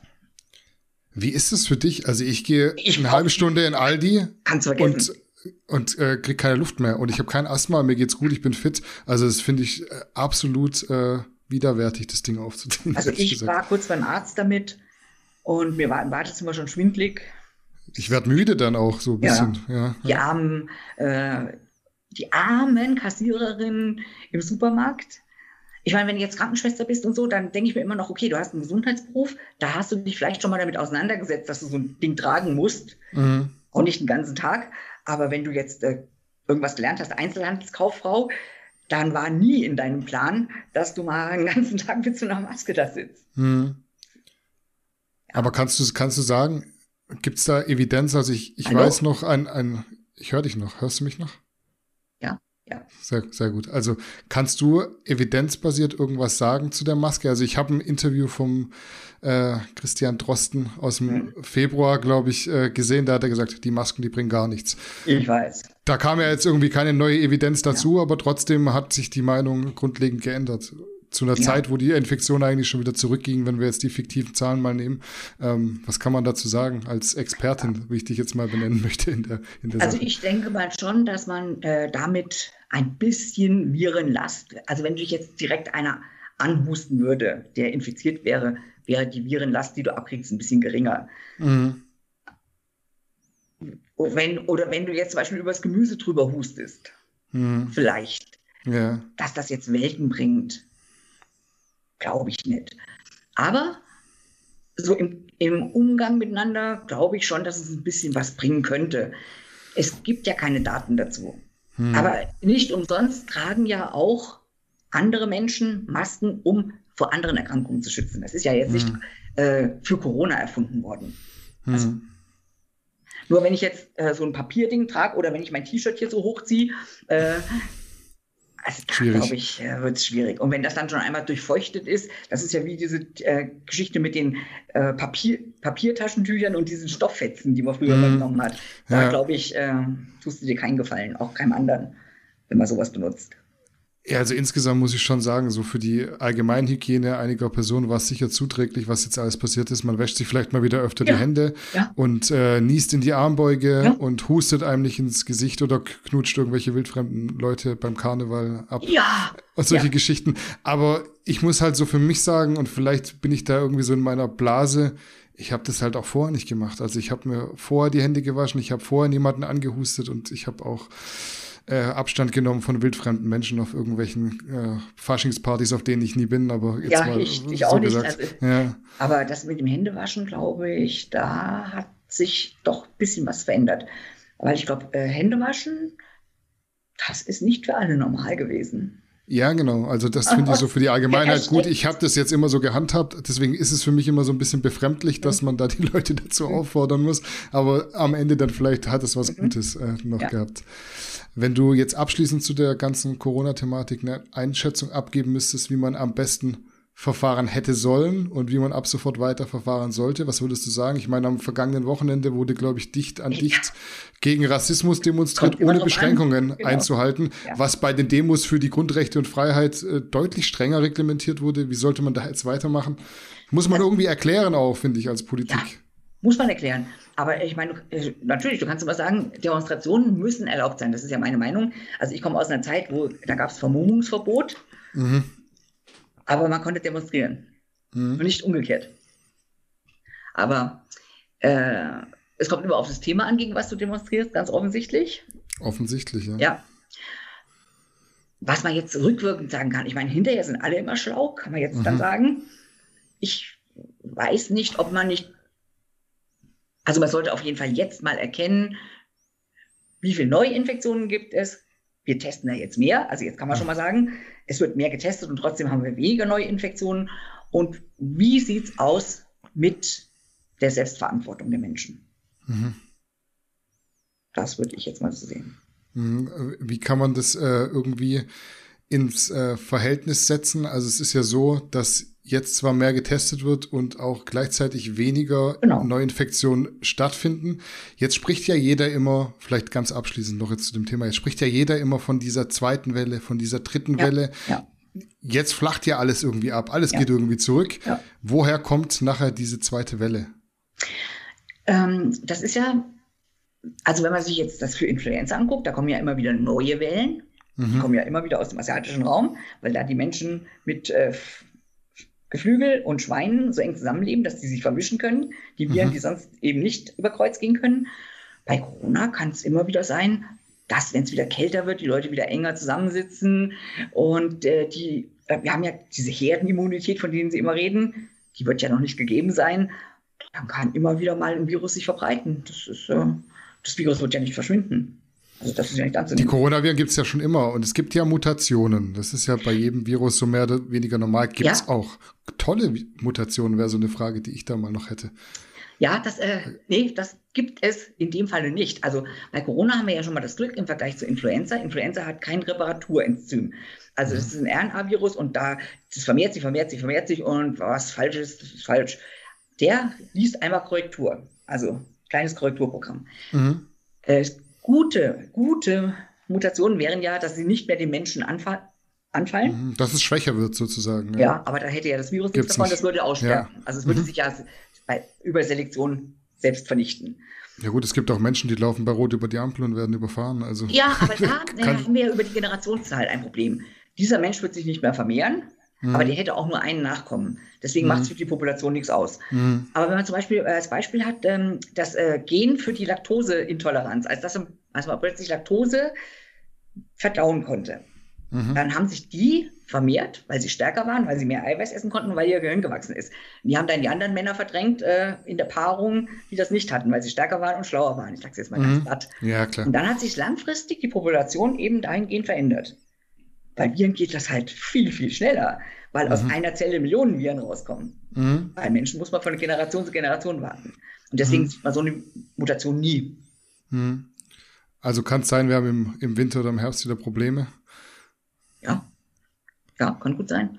Aber ich denke mal, das würde nicht mehr so schlimm ausfallen, weil wir doch schon, und ich glaube, wir haben viel mehr äh, Infizierte gehabt, als wir angenommen haben. Mhm. Wir haben ja gesagt, 80 Prozent äh, ohne Symptome oder mit milden Symptomen und die ganzen, von denen wir nichts wissen, dass es sich dann nicht mehr so schnell verbreiten kann und nicht mehr so wellenartig. Gilt natürlich mhm. nicht für andere Länder der Welt. Also wir reden jetzt immer nur von Deutschland. Mit dem Gesundheitssystem, was wir haben, mit dem aufgestockten Gesundheitssystem. Und in anderen Ländern kann es ganz anders aussehen. Deswegen ist das eine egoistische Denkweise, was wir, mhm. wir zwar jetzt ja gerade gemacht haben. Muss man mhm. auch sehen. Mhm.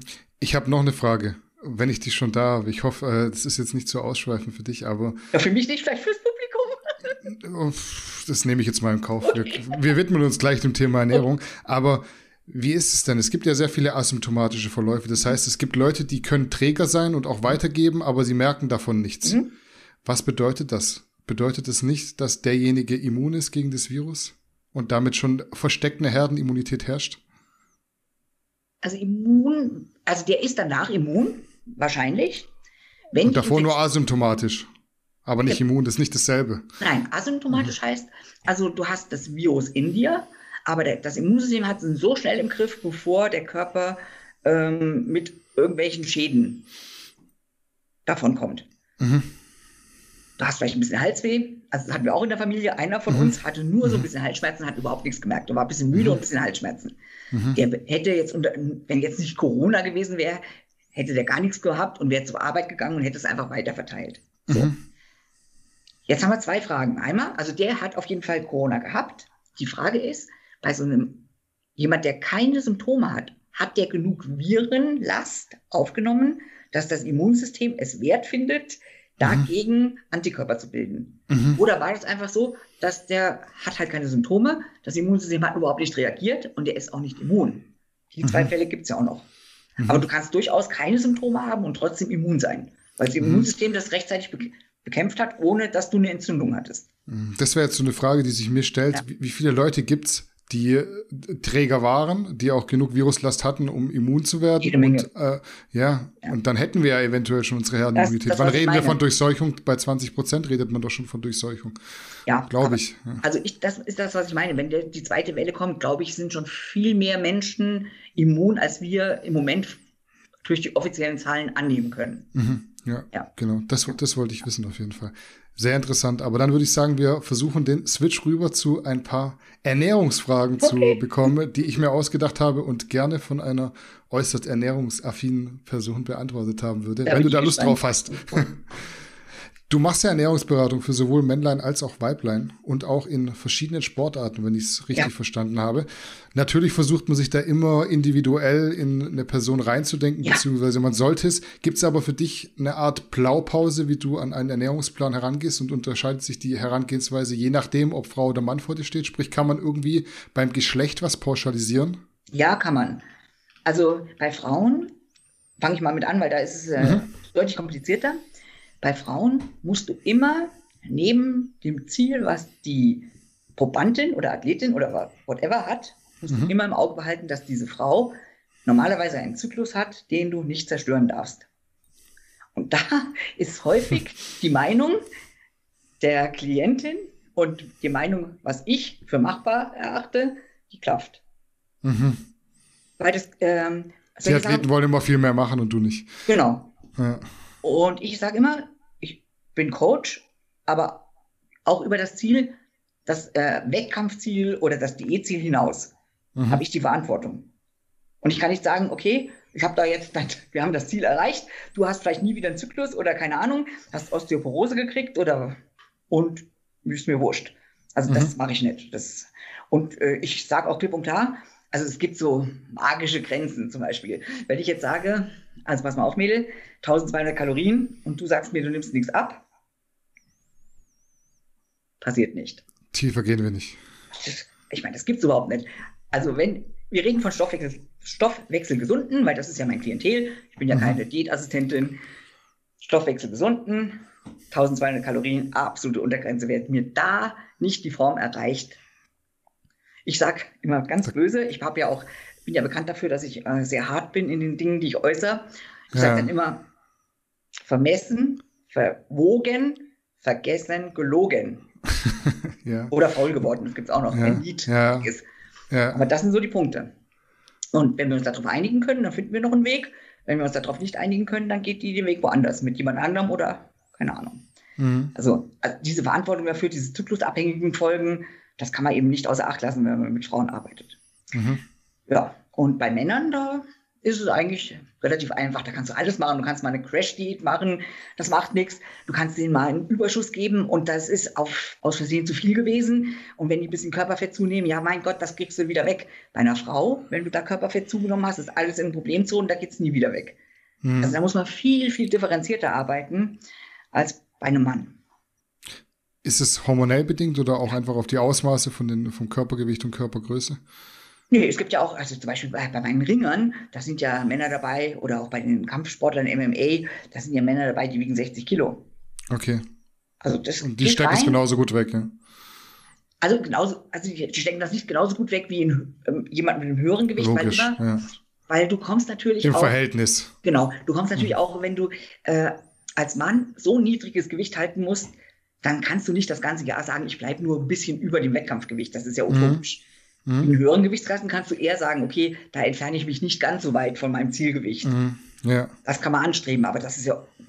Aber bei Frauen hast du immer das Problem mit den Hormonen. Immer. Mhm. Du hast zyklusabhängige Ernährung. Das äh, macht sich übrigens sehr gut, wenn man das anpasst, weil das äh, gibt richtig gute Effekte, wenn man sich die Mühe da macht. Und du hast dann äh, so Geschichten wie, dann nehmen die die Pille oder keine Ahnung was.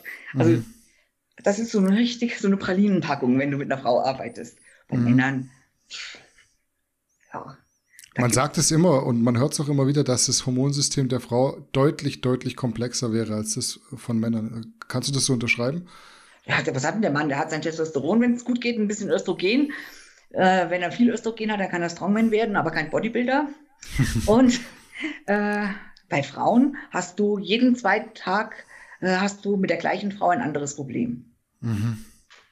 Lebensweise. Also, also, also, doch deutlich, deutlich komplexer. Unglaublich, unglaublich. Mhm. Und du kannst nie, du kannst praktisch nie sagen, wenn wir, also bei einem Mann, der mitarbeitet, da kannst du eine Kurve dahinlegen und dann wird das so ablaufen. Das wird ablaufen. Da kannst du Gott spielen. Da, da, sagen die manchmal, boah, du bist echt eine Hexe, woher hast du das gewusst? Da ja. kannst du bei, bei einem Gramm Kohlenhydrat sagen, was der am nächsten Tag wiegen wird. Bei einer Frau kannst du bei einem Zyklus das Gleiche machen und beim nächsten Zyklus wieder genau das Gleiche. Und die kann zu 100% mitarbeiten. Und das eine Mal sieht sie aus, äh, aufgeblasen wie keine Ahnung was, und das nächste Mal, mhm. da läuft es gut, da geht das Wasser dahin, wo es hin soll. Also die sind wirklich Wundertüten. Mhm. Und da musst du viel mehr mit, mit Feingefühl auch arbeiten. Und du musst viel mehr auch erklären und und da kann das passieren, und da kann das passieren und das passiert deswegen und so. Ja, was soll denn beim Mann groß passieren? Der hat keinen Zyklus. Mhm. Zumindest nicht auf dem Papier, vielleicht vom Verhalten her schon manchmal aber. Ja, das hat aber dann meistens andere Gründe. Mm. Aber diese, äh, diese ganz normalen Sachen, die passieren da halt nicht. Diese mm. für eine Frau ganz normalen Dinge passieren einfach nicht. Mm. Bei Männern sehe ich eher das Problem heutzutage, ich will wieder keine Freunde machen, dass, raus, die, raus. Die, dass die meisten Männer heute nicht richtig trainieren. Also diese, die Trainingsintensität. Ich habe das letztens in einem Video gesehen vom äh, Markus Rühl und dem Kalbach. Und mhm. da hat der Kalbach hat das schön gesagt. Der hat gesagt, das kann man ihnen eigentlich gar nicht richtig übel nehmen, weil früher, wenn wir in die Studios gegangen sind, da haben alle Vollgas gegeben, alle hart und schwer trainiert, alle. Und da bist du da hingegangen und dann waren das deine Vorbilder, weil es gab ja nur die. Aber so Leute gibt es ja heute im Studio gar nicht mehr. Und du gehst ins Studio und da siehst du die trainieren, so wie die heute trainieren. Und dann sind das deine Vorbilder. Kann man mhm. ihnen gar keinen Vorwurf machen. Nee, und du hast halt die ganze Social Media Welt noch, wo dann äh, vor dem Training erstmal eine halbe Stunde das richtige Bild auf Instagram gepostet werden muss. Ja. Früher gab es keine Handys, du hast halt einfach trainiert, ja. bist ins Training gegangen und hast Gas gegeben. Ja, aber ich glaube noch, also jetzt, wenn wir jetzt mal so ganz extreme Sachen weglassen, aber ich glaube auch einfach, diese, diese Trainingsintensität, die siehst du heute ja kaum noch. Mhm.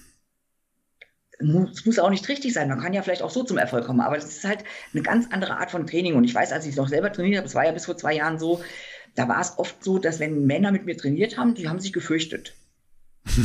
Vorher gefürchtet, vom Hörensagen und hinterher gefürchtet vor der Erfahrung, die sie gemacht haben. Ja. Also, ja, muss ich sagen. Fehlt so ein bisschen die Leidensfähigkeit vielleicht auch, auch ja. weil man es nicht kennt. Eventuell. Genau. Ohne, das hat er richtig gut erklärt, also jetzt nicht da drauf rumgehackt, sondern einfach so, wenn man es halt nicht anders kennt. Mhm. Ja, definitiv. Die Frage ist, ob es nötig ist, ist ja wieder eine andere Frage. Ja, ob es nötig ist und äh, das stimmt, aber es muss ja auch Spaß machen. Und viele ja. haben einfach früher auch Spaß gehabt, sich einfach komplett zu zerstören. Ja. Ich, wir sind mit Pitt früher immer äh, samstags in andere Studios gefahren und dann haben wir da angegeben. Du bist ein bisschen auf den Putz gehauen und mal gezeigt, wie man richtig trainiert. Wie man schwer trainiert. Wie schwer ja. ich heben kann und wie schwer ich Rücken machen kann und so. Das war eine mhm. Freude. Mhm. Wie würdest du dein Konzept bezeichnen, das du in Bezug auf die Ernährung anwendest? Gibt es was, äh, was du gerne praktizierst oder vereinst du dann je nach Fall auch verschiedene Prinzipien und wann kommt eventuell welches Prinzip zum Tragen? Also ich muss schon sagen, dass wir es sehr individuell handhaben, sehr individuell. Mm. Aber das, was ich schon wirklich versuche, ist, die Leute von so extremen Dingen wegzubringen. Weil man muss, da, es gibt heute auf YouTube 100.000 Videos, wie man zum Ziel kommen kann. 100.000. Mhm. Und je extremer die sind, desto mehr werden die angeklickt und desto mehr, boah, das versuche ich jetzt mal und das versuche ich jetzt mal.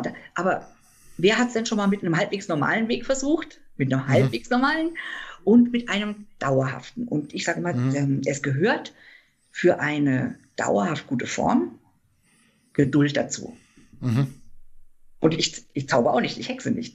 Ja. Es ist ein harter, steiniger Weg und der muss lange gegangen werden. Und das, da kann man mit keiner Abkürzung oder ah, da muss der hunderttausendste Effektburner und der muss noch rein und das muss noch rein.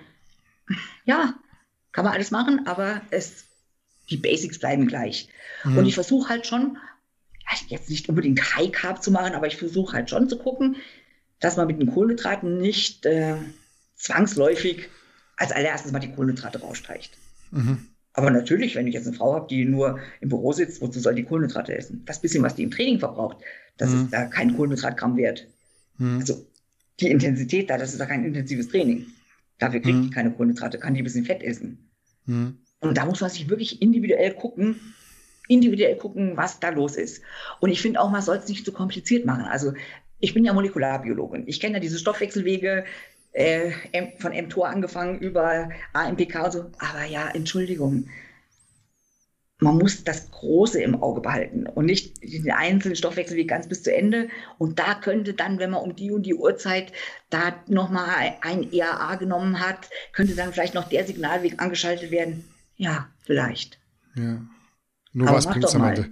Ja, was bringt es am Ende so? Genau. On top noch. Genau. Die meisten sind doch gar nicht an dem Punkt, wo sie alles ausgereizt haben. Mhm. Ja, ich habe auch solche Leute, die wirklich äh, so halbe Professoren sind und wo es dann auch Spaß macht mit, aber um hartes Training und äh, na, dauerhaft gute Ernährung kommt man einfach nicht rum. Mhm. Gibt's keinen. Mhm. Was genau. hast du für Limits? Sagen wir mal Protein, Ober- und Untergrenze, Fett, Ober- und Untergrenze, wenn wir mal Carbs als äh, Variable nehmen? Genau, also ich würde immer sagen, äh, so über 3,5 Gramm Eiweiß. Das muss man nicht machen. Weil ich finde mal Eiweiß sättigt gut. Und je mehr Kalorien man hat, desto weniger Eiweiß braucht man. Also wenn ich mhm. extrem im Kalorienüberschuss bin, dann brauche ich nicht so viel Eiweiß. Je Wie weniger, runter gehen wir dann? Ja, drei Gramm. Drei trotzdem? Ja, wenn man die Form verbessern will. Wenn man einfach nur aufbauen will, reichen auch 2,5. Mhm. Reichen auch zwei. Okay. Wenn ich viel, mhm. wenn ich sehr intensiv trainiere und sehr gern Kohlenhydrate esse, dann reichen auch 2,2. Mhm. Wenn ich jetzt auf Diät bin und auch noch eine Sättigung erzeugen will, dann gehe ich mit dem Eiweiß ein bisschen hoch, einfach wegen der Sättigung. Mhm. Je weniger Kalorien ich kriege, desto höher gehe ich mit dem Eiweiß, weil immer das Risiko besteht, dass vielleicht doch was umgewandelt wird. Mhm. Einfach aus Sicherheitsgründen. Ja. Und weil es auch gut sättigt. Und ich habe keine gute Erfahrung damit gemacht, wenn man so Mädels dann so zwei Reiswaffeln vorher oder nachher gibt. Mhm. Dann lieber weg damit, dann ein bisschen Gemüse mhm. und fertig. Mhm. Also aber da muss man auch immer fragen, wie kommst du damit klar? Und manche sagen, boah, wenn ich die zwei Reiswaffeln vom Training gegessen habe, dann schaffe ich eine Wiederholung mehr. Ja, mein Gott. Dann, dann ist. Geht, ja. ja. und da geht ja viel über die Psyche. Und dann, haben Sie mal das gehört und dann wollen Sie das machen? Ja Gott, dann probiert man es halt mal eine Zeit lang. Also so eine Betreuung ist ja, das oft fragen mich die Leute, ja, kannst du mir mal einen Plan machen? Ein Plan mache ich überhaupt gar nicht. Mhm. Wohin willst du denn mit einem Plan kommen? Ja. Wohin? Ja. Ein paar ich, Wochen und dann musst du anpassen. Ja, ich habe ja. so allgemeine Ernährungsempfehlungen, die gebe ich auch immer, ist kein Problem, aber doch einen individuellen Plan. Wie lang soll der denn gehen? Ja. Ist doch Quatsch. Mhm. Und ich meine, ich kriege unheimlich viele Anfragen. Das ist ja, ich kann das ja gar nicht bewältigen. Also mein Postfach, das quillt ja immer über. Und manchmal sage ich auch immer ganz frech, äh, wo kaufst du deine Supplements? Wir haben ja eine eigene Firma. Und wenn die dann nicht fit scheint sagen, dann sage ich ja, dann frag doch bitte da, äh, wo du dein Zeug kaufst. Ja. Ja. Ich ja. meine, warum soll ich äh, Leute von Fremdfirmen beraten? Ja, stimmt. Dann können ja, sie doch da fragen. Ja. Was sagst du zu Fett? Also Fett, unteres Limit? Unteres Limit. Also bei einem Mann würde ich immer versuchen, unteres Limit 100 Gramm wäre wirklich und drunter. 100 Gramm, egal ob nachhelfend oder nicht nachhelfend. Wollte ich gerade sagen, weil da ja. mit dem Cholesterin hm. muss man schon hoch drin sein. Und hm. wenn ich Muskelaufbau betreiben will, Cholesterin gehört ja als Bausubstanz in die Zellmembran, in die Zellhülle. Mhm. Und wenn ich ja. meine Muskelzellwand vergrößern möchte, die Zellhülle, dann brauche ich auch Bausteine und da gehört das Cholesterin mhm. dazu. Und man weiß, dass jemand mit einem etwas erhöhten Cholesterinspiegel auch ein besseres Potenzial für Vergrößerung hat. Also da darf man nicht sparen. Nicht sparen. Mhm. In der Diät, wenn es jetzt ganz, ganz am Ende ist, so in der Wettkampfvorbereitung und du hast wirklich gar nichts mehr zu essen, ja, mein Gott, dann geht man halt auf 50 Gramm runter, aber ungern. Mhm. Ungern. Ich meine, es sind mhm. immerhin fast 1000 Kalorien. Ja. Da muss man dann schon manchmal auch sparen. Wann wird es hormonell bedenklich? Wann wird es hormonell bedenklich? Ja, wenn die 50 Gramm nicht gut ausgewählt sind. Ah ja, Omega-3-Fettsäuren, die zähle ich nicht mit. Okay, wie viel gibst du da am Tag?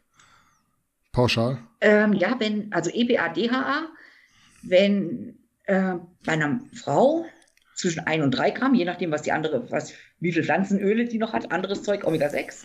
Mhm. Und bei einem Mann, abhängig vom Körpergewicht, wenn der Zielmuskelaufbau hat, auch noch bis zu 10 Gramm. Okay, EPA, EPADH, also hm? nicht reines Fische. Mhm. Wirklich EPA, EPADH. Ah, oberste das ist schon Wenn er jetzt 140, 140 Kilo wiegt, also 120, 130, 140 mit dem Ziel Muskelaufbau, ist ja auch Bausubstanz. Mhm. Aber sonst ist so die normale Menge ist 3 Gramm EPADH. Mhm. 3 Gramm. Das ist so der wissenschaftliche Konsens auch, glaube ich, aktuell, ja, oder? Aber wann guckt die Wissenschaft nach einem 140 Kilo Athleten? Ich habe ja auch die Strongmen da. Mhm. Die wiegen 140 bis 160 Kilo. Wann gucken die nach dem? Den gibt es nicht in der Wissenschaft. Genau. Und da ja. musst du immer bedenken, wenn die so viel Kalorien zuführen, dann haben die immer auch ein Omega-6-Problem. Mhm. Klar, also, da musst zwangsläufig. Meistens, genau. Und die essen die Kalorien ja nicht über Lachs. Mhm. ja. Da musst du schon ein bisschen gegensteuern. Mhm. Und wenn die dann viel trainieren, dann haben die oft dieses so latente Entzündungsgeschehen überall. Dann essen die viel Kohlenhydrate, was ja auch entzündungsfördernd ist und so. Da muss man schon ein bisschen gegensteuern. Das bekommt ihr mhm. gut. Mhm. Und äh, bei der Damenwelt, wie viel Fett minimal? Die haben ja das ja. deutlich komplexere Hormonsystem. Genau. also da, ja, da hast du natürlich das Problem, dass die immer gerne wenig Fett, also viele gerne wenig Fett essen, weil das Volumen dann größer wird. Mhm. Aber ich versuche, ohne die Omega-3, die rechne ich ja nicht mit, ja. Ähm, 50 Gramm Fett auch bei den Frauen drin sein. Und ganz am Ende von so einer Wettkampfdiät, wenn es wirklich, wirklich, wirklich auf dem Zahnfleisch dahergeht, aber unter 30 Gramm auf gar keinen Fall. Okay. Plus die essentiellen Fettsäuren. Mhm. Was ja bei einer Frau dann nicht so viel ist, extra. Bei einem Mann, der ein bisschen mehr wiegt, kann ja schon ja. mal, kann schon mal ordentlich sein. Weil 10 Gramm EPAD sind ja nicht 10 Fischkapseln. nee, je nachdem, was man für ein Produkt hat. Genau. Ja, genau. Stichwort leere Kalorien. Ja. Angenommen, ich habe meinen täglichen Kalorienbedarf mit hochwertigen Proteinen und ja. allen essentiellen Nährstoffen und Fetten ja. gedeckt und es sind noch 500 Kalorien übrig, ja. die ich eigentlich zur freien Verfügung hätte. Was würdest du sagen? Kann ich in dem Szenario einfach mal eine Packung Cookies essen oder mir ein Eis genehmigen? Wie stehst du zu solchen leeren Kalorien? Sollte man das machen? Also, ich würde immer so un ungefähr anpeilen, so 80 Prozent ungefähr sollte man mindestens in unverarbeiteten Lebensmitteln haben. Ungefähr. Mhm. Mhm. Und wenn dann die 500 Kalorien die restlichen 20 Prozent sind, kann man das sicherlich mal machen. Das, also wir wollen es ja nicht übertreiben. Ich würde halt schon ein bisschen drauf gucken, was das dann ist. Also wenn man äh, sehr viel Transfette zuführt, das ist ja bei Cookies oft der Fall, mhm. also würde ich dann lieber ein Eis nehmen. Also ich würde mhm. schon gucken, dass die anderen 15 Prozent, eigentlich sollte man ja dann nochmal ein bisschen weniger davon essen, aber dass das nicht ununterbrochen Zeug ist, von dem man schon weiß, dass es gesundheitsgefährdend ist. Also mhm. ich würde ja nicht unterteilen zwischen äh, gutem und schlechtem Essen. Das ist ja immer so eine Sache. Aber es gibt ja Sachen, von denen man wirklich weiß, dass die gesundheitsschädigend sind. Und ja. von denen würde ich dann schon ein bisschen weniger essen. Und eine Eiscreme, glaube ich. Also mein Ex-Mann zum Beispiel, der hat seine ganze Diät mit Eis gemacht. Mhm. Der war immer hart. Also wenn, ja. wenn er was war, war er hart. Ja. Also das kann man schon machen. Da würde ich immer gucken, wie weit bist du denn in deiner Entwicklung? Es gibt ja manche Menschen, die sagen, so ein Lebensmittel fehlt mir gar nicht mehr. Die sind halt schon sehr weit in ihrer Entwicklung. Ja. Da kommt man ja aber nicht von Anfang hin. Also du bist ja nicht so, heute warst du noch der, der alles gegessen hat und morgen bist du der Clean Eater. Mhm. Und auf dem Weg dahin, finde ich, sollte man schon ein bisschen auch für die psychische Entlastung, in erster Linie für die psychische Entlastung ein bisschen spielen lassen, damit die Leute auch dabei bleiben. Und ich glaube nicht, dass einer von einem, von einem 500-Kalorien-Eis stirbt. Also ja. da gibt es ganz andere Schäden, die man sich zufügen kann. Ja, also es wird so, die Kirche im Dorf lassen. Ja, es wäre so meine Frage gewesen, wenn wir mal den psychischen Aspekt einfach so voll ja. außen vor lassen. Wenn ich es jetzt nicht bräuchte, trotzdem machen würde, schadet es mir gesundheitlich und wenn ich es nicht mache, was esse ich dann stattdessen einfach auffüllen mit weiterem gesunden, potenziell gesunden Zeug? Also wenn du es nicht brauchst, dann ist ja die Frage, warum esse ich das? Mhm. Ist halt wieder so diese Konditionierung vielleicht einfach auch. ja, dann herrscht. ist es aber doch so eine Art Brauchen, würde ich mhm. sagen. Ja, also ich würde stimmt. schon immer den Leuten eine Lücke lassen, weil du musst ja immer auch am sozialen Leben teilnehmen. Und jetzt gehst du ja. irgendwo hin und dann essen die halt alle ein Eis. Jetzt brauchst du es nicht unbedingt, aber ich habe das halt viele Jahre mitgemacht mit diesem, du, die kann man ja gar nicht mitnehmen, du isst ja nie was. Die habe ich dann auch nicht mehr mitgenommen, auch wenn ich vielleicht eine Cola getrunken hätte. Und das möchte ich den Leuten eigentlich schon ersparen, dass sie gar nicht mehr eingebunden werden. Finde ich aber auch ein, ein, ganz schlimmes Thema, finde ich ein ganz schlimmes Thema, dass die Leute einen da nicht mehr mitnehmen wollen, äh, weil man reduziert irgendwie dieses ganze gesellschaftliche Ding, gesellschaftliche Ding aufs Essen ja. und nicht auf die Person, die die ja. Gesellschaft mitmacht. Also das finde ich ganz schlimm, ich weil ich kann ja trotzdem zur Gesellschaft gehören. Ich kann doch mitgehen, kann eine Cola Light trinken oder keine Ahnung was. Ja, deswegen bin ich doch trotzdem lustig ja. und dabei. Ja, das finde ich ganz schlimm. Aber das, das, war so. Und ich habe ja die ganzen Jahre immer also ich glaube, bis ich den Heinz kennengelernt habe, immer nur Sachen gegessen, die ich selber zubereitet habe und war ganz extrem mit allem. Und da, also meine ehemalige Chefin hat gesagt, so, du sozialisierst so schlecht. Ja, okay. Aber das ist ja kein Grund, mich überall auszuschließen. Man kann mich ja fragen. Dachte ich immer. Ja, ja es ist ja nicht schlimm, wenn du isst. Kind und lass ja. halt die Leuten immer gerne so ein bisschen die Möglichkeit, dass sie noch am sozialen Leben teilhaben können. Ja, und auch da muss ich dann am Ende so die Frage stellen, sind das die richtigen Leute, die dich dann nicht dabei haben wollen, bloß weil du keinen Burger isst und stattdessen einen Salat oder nur eine Cola trinkst? Stimmt, im Freundeskreis kann man das aussuchen, aber du hast ja auch Essen, zum Beispiel mit der Firma. Geschäftlich, ja. ja. Und wenn du da unter Druck stehst und da immer gleich aufhältst, also wie gesagt, ich bin halt gebranntes Kind, ich bin sehr mhm. oft aufgefallen und ja, irgendwann habe ich dann gerade gedacht, ja, esst ihr nur. Ihr werdet dann schon sehen, wie scheiße ihr aussieht, aber das ist ja schon Essstörungs-like. Ja, das, das stimmt. Gedankengang. Ja. das muss, ja. muss man nicht haben. Vielleicht mache ich es deswegen. Also ich, äh, ich glaube nicht, dass es einem beschadet, muss ich jetzt mal ganz ehrlich sagen. Warum mhm. soll einem das schaden, wenn 500 Kalorien von 2500 oder 3000 ähm, nicht unverarbeitet ist? Aber natürlich, mhm. ich sage immer, wir haben ja früher nicht Clean Eating gesagt, wir haben immer gesagt, ist nichts, was eine Zutatenliste hat. Ja. Das sind halt die Lebensmittel, die ich schon auch bevorzugen würde. Und je weiter man da fortschreitet, desto weniger braucht man was anderes. Aber wenn es mal drin sein soll, um Gottes Willen. Hm. Man sieht es heutzutage immer öfters, dass vermehrt auf diese leicht essbaren Kohlenhydrate zurückgegriffen wird, beispielsweise Schoko Crispies, Toastbrot mm. und so weiter und so mm. fort. Ist es aus deiner, deiner Sicht legitim oder anders gefragt, könnte ich den ganzen Tag Kelloggs essen oder laufe ich da irgendwann Gefahr, dass irgendwelche Dinge im Körper nicht mehr so richtig funktionieren? Also in der Diät könntest du das ganz sicher machen, wenn du nicht im Kalorienüberschuss bist. Mhm. Weil äh, solange du, also die meisten gesundheitlichen Probleme treten auf in Bevölkerungsgruppen, die sich in einem Überschuss befinden. Also mhm. wir kennen ja ganz viele Bevölkerungsgruppen, die sich nur von solchen Sachen ernähren müssen, weil sie nichts anderes haben. Und die haben diese gesundheitlichen Probleme, die wir in der unserer westlichen Ernährung haben, nicht. Mhm. Problematisch könnte es werden, wenn man in einer richtigen Aufbauphase, in so einer Balkphase ist. Ja. Dann äh, hast du ja eine dauerhafte Insulinfreisetzung. Und dann muss man damit rechnen, wenn man jetzt auch noch Bodybuilder ist, die zeichnen sich ja nicht da, dadurch aus, dass sie eine extreme Entleerung aller Glykogenspeicher haben, weil ja. du kannst ja nur die entleeren, die du auch trainierst. Und jetzt machst ja. du als Hardcore-Bodybuilder wahrscheinlich kein Ganzkörpertraining. Ja, was so. Fünfer-Split, Sechser-Split. Ja, so, jetzt machst du an einem Tag Schulter, Trizep vielleicht. Oder vielleicht nur ja. Schulter. Wenn überhaupt, ja. So. ja. Also welche Speicher entleerst du da jetzt? Das ist ja ein, ein verschwindend geringer Teil plus die Leber. Mhm. Du füllst aber mit extrem schnell verfügbaren Kohlenhydraten dauernd auf. Dann werden die auf jeden Fall dauerhaft die Leber befüllen.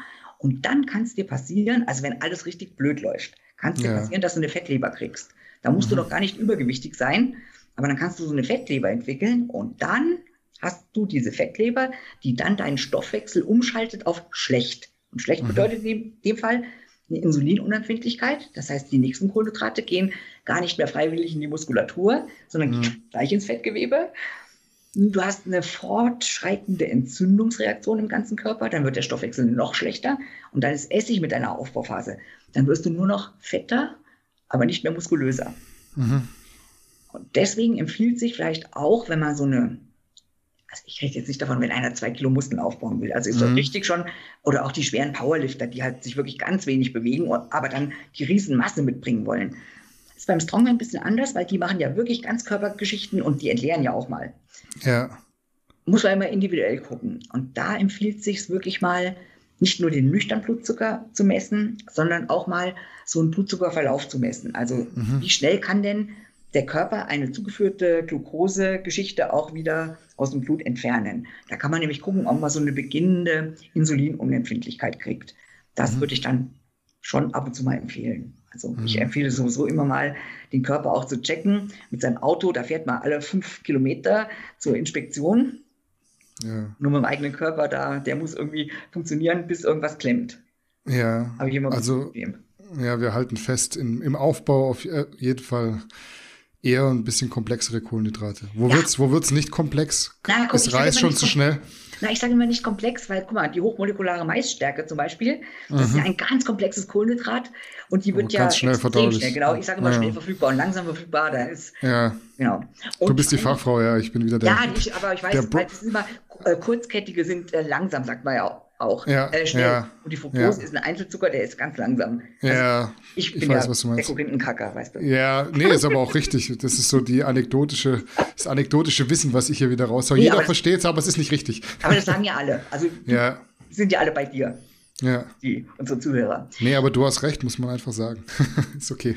Also die, ähm, die Problematik halt äh, bei den Leuten, die halt viele Kalorien zuführen müssen, ist ja, dass die, wenn die auch noch ähm, Jetzt diese langsam verfügbaren Essen, das sind ja immer die mit den Ballaststoffen rundherum. Ja. So.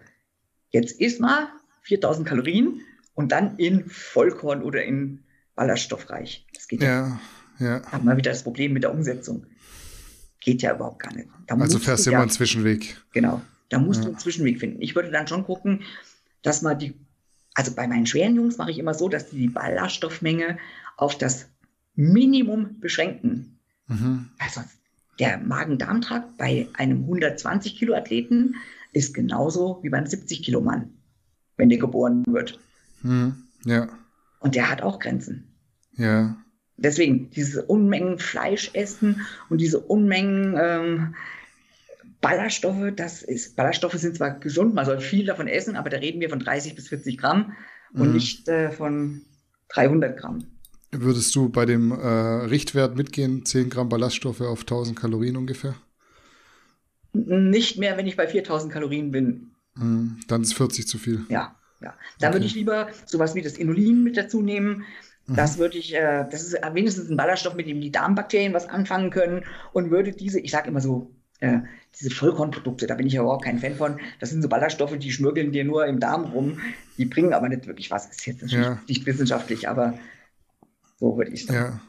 Ja. Mhm. Was wäre so ein guter, guter Darmdrink, wenn man den jetzt so ja, wenn man mal machen in, würde? In, in seinen Shake so ein bisschen Inulin mit reinmachen würde und das von drei Gramm ganz langsam steigern, bis die Blähungen weg sind, immer dann erst steigern, so auf 10 Gramm. Wenn man viele Ballaststoffe isst, wenn man wenig Ballaststoffe isst, auf 15 Gramm. Da hat man mhm. seinen Darm bestens versorgt und dann kann man mit dem anderen ein bisschen sparen. Wäre auch das Einzige, was du empfehlen würdest, keine ja.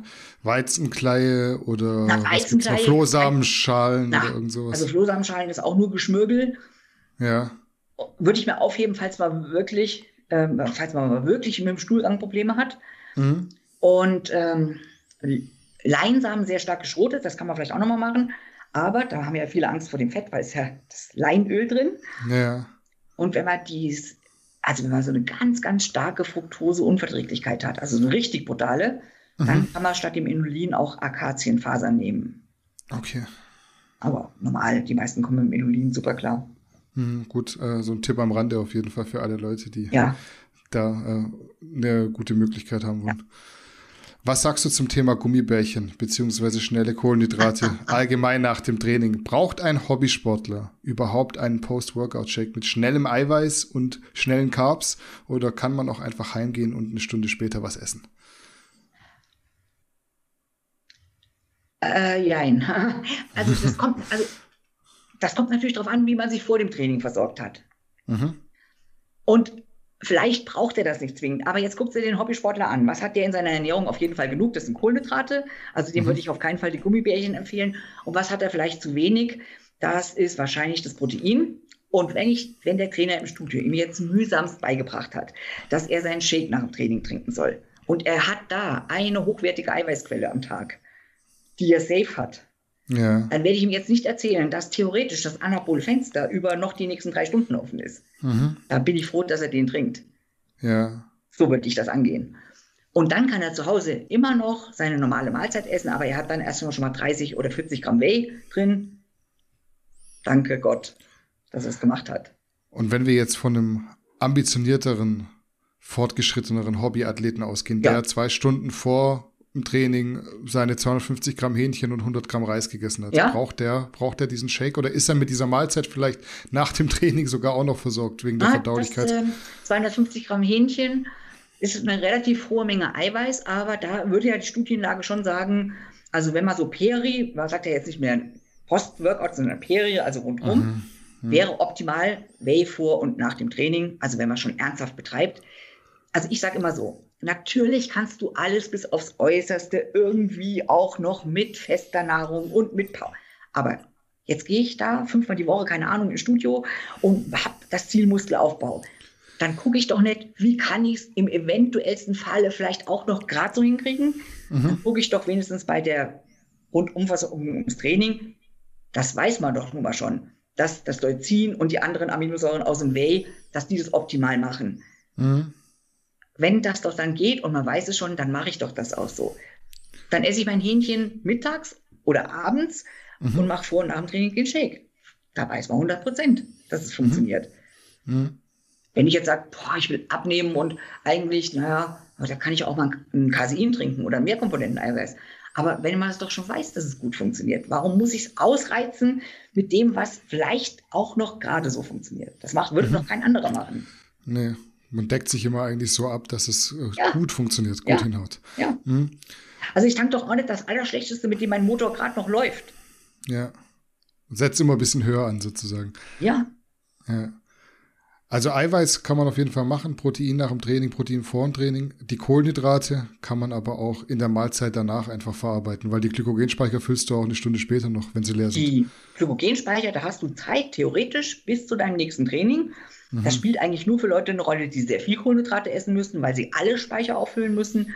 Oder für Leute, wo das nächste Training, also Profis zum Beispiel, die zwei Trainingseinheiten am Tag haben, Ausdauersportler. Der Hobbysportler, der hat für seine Kohlenhydrate lange Zeit. Und wenn er ein Whey nimmt, wie ich das empfehlen würde, dann hat er ja durch die Aminosäuren vom Whey auch eine kleine Insulinantwort, die das Cortisol, wenn es eine Rolle spielen sollte, auf jeden Fall ausreichend unterdrückt. Mhm. Also mit dem Whey ist man sicher. Dann trinkt euer Whey, ihr habt es gehört. Ja, man kann es mhm. auch anders machen, Gott bewahre. Ja. Es gibt ja immer mehrere Wege nach Rom. Aber wir reden jetzt so von einem leicht, leicht umsetzbaren Logisch. Plan, den man so verfolgen kann, ohne dass man sich jetzt groß Gedanken macht. Nimmt man ja. einen Löffel hier, einen Löffel da und fertig. Ja. Ja. Ich habe noch ein ganz lustiges Szenario. Nehmen wir mal an, ich würde einfach hin und wieder komplett ausrasten. Ja. Und an einem Tag alles in mich hineinschaufeln, ja. was es so gibt. Um ja. dann am nächsten Tag aber wieder meinen normalen Plan zu verfolgen. So ein typischer 20 Kalorien, 20.000 Kalorien Cheat Day, den man häufiger auf YouTube sieht. Checkt der Körper das überhaupt, wenn man so heftig im Überschuss ist und baut danach verhältnismäßig viel Körperfett auf oder kann man sich fast mit einem 1000 Kalorien Überschuss genauso schaden? Also gibt es diesen Punkt, an dem einfach nichts mehr passiert, weil nichts mehr verarbeitet werden kann und man einfach dann nachher auf die Toilette rennt oder so? Ja, okay, also nehmen wir, also wenn du jetzt natürlich Durchfall kriegst, weil du so viel Fett gegessen hast, dann wird ja. nicht alles aufgenommen, aber nehmen wir mal an, äh, du würdest das gut über den Tag verteilen, hast ja 24 Stunden Zeit ja. und ähm, es würde alles weitgehend drin bleiben. Natürlich hast du immer über den Stuhl Verluste, aber wir tun jetzt mal so, als ob nahezu alles aufgenommen würde. Dann äh, müssen wir ja so rechnen, du hast ein, sowieso einen Tagesbedarf von irgendwelchen Kalorien, sagen wir mal 3000. Mhm. Die müssen wir abziehen. Dann bleiben noch äh, 18.000. 17. 17.000, ja. Okay. 21 hast du gesagt, oder? 20.000. 20, 17.000 bleiben Nein, ich nehme keine, ich nehme keine doofe Zahl. 17.000 bleiben übrig. Dann ähm, rechnen wir erstmal ohne weitere Verluste 8.000 Kalorien brauchst du für ein Kilo zusätzliches Körperfett. Das heißt, es wären zwei Kilo Körperfett plus ein bisschen Rest. Plus minus. Über Thermogenese wären weg. Jetzt baust du aber nicht zwei Kilo Körperfett auf, sondern du baust auch gleichzeitig Muskelmasse auf. Mhm. Das heißt, und ein bisschen geht über Wärme verloren. Das heißt, du wirst, wenn du sowas hinkriegst, wahrscheinlich ein Dreiviertel Kilo Fett aufbauen und ein halbes Kilo Muskeln und sonst wird nichts passieren. Hm, das ist dann auch relativ zügig wieder weg, wenn man sich anstrengt. Das Fett bei einem Mann ist das kein Problem. Ja. Das wird ja im Bauchraum eingelagert. Und da geht es zuerst rein durch den, das Testosteron, zuerst rein mhm. und auch zuerst wieder raus. Bei einer Frau sieht es anders aus. Bei einer Frau geht das alles in die Reiterhosen und da geht es nie mehr wieder raus, es sei denn, sie wurde schwanger. Und wenn die das ein paar Mal macht, dann, sage ich immer, gibt es die Eiffelturmfigur. Okay. Das heißt, da sind auch wir Männer wieder sehr im Vorteil. Ja. Wir können Gas geben beim Cheat Day und die Frau sollte es am besten lassen. Frauen können das überhaupt nicht machen. Und das sieht man auch bei unseren Wettkampfathletinnen immer ganz deutlich. Wenn wir nach dem Wettkampf, wenn wir da immer sagen, ja, man kann was essen, muss man ganz gut aufpassen, wenn die dann entgleisen und wenn die das von Wettkampf zu Wettkampf machen, entgleisen und dann hungern. Ach, jetzt mhm. habe ich so viel gegessen und jetzt äh, der nächste ja. Wettkampf, hungern und Cardio, dann sieht man denen das an. Die Beine werden immer mehr so wie so Krautstampfer ja. Und oben werden die immer weniger und die Form wird immer mhm. schlechter. Auf der Waage passiert nichts oder sie nehmen sogar noch ab, aber die werden von Wettkampf zu Wettkampf schlechter und die Beine werden immer unförmiger. Das sind mhm. die, die nach dem Wettkampf sich nicht unter Kontrolle hatten. Mhm. Und die es dann wieder ausgleichen wollen mit ja, Hungern und mhm. das funktioniert nicht.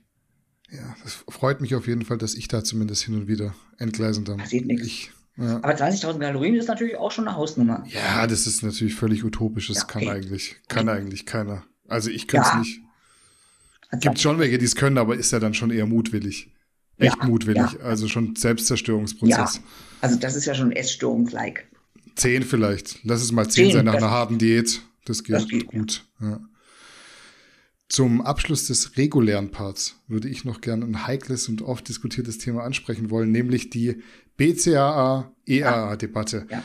Kannst du uns mal Stand heute deine ja. Meinung zu BCAAs ja. sagen? Sprich, erachtest du sie noch als sinnvoll und notwendig, wenn man auch EAAs nehmen könnte stattdessen? Darüber wird ja viel diskutiert und mittlerweile gibt es da auch Studienmaterial, dass eher, glaube ich, das komplettere Aminosäurenprofil mit allen essentiellen Aminos ja. als überlegen erachtet. Ja, also ähm, diese BCAAs, das muss man mal aus der Geschichte betrachten, als wir das damals rausgefunden hatten, wir, also nicht ich persönlich, Mann, da war ja. das ja eine riesen Errungenschaft, dass man nicht nur wusste, Protein macht Muskelaufbau, sondern da gibt es Aminosäuren, die machen das und dann gibt es da die drei und das Leucin, das stimuliert und das war ja der mhm. Wahnsinn. Mhm. Ja, wann war das überhaupt? Wann, wann konnte man das sagen? Frag mich in der Jahreszahlen.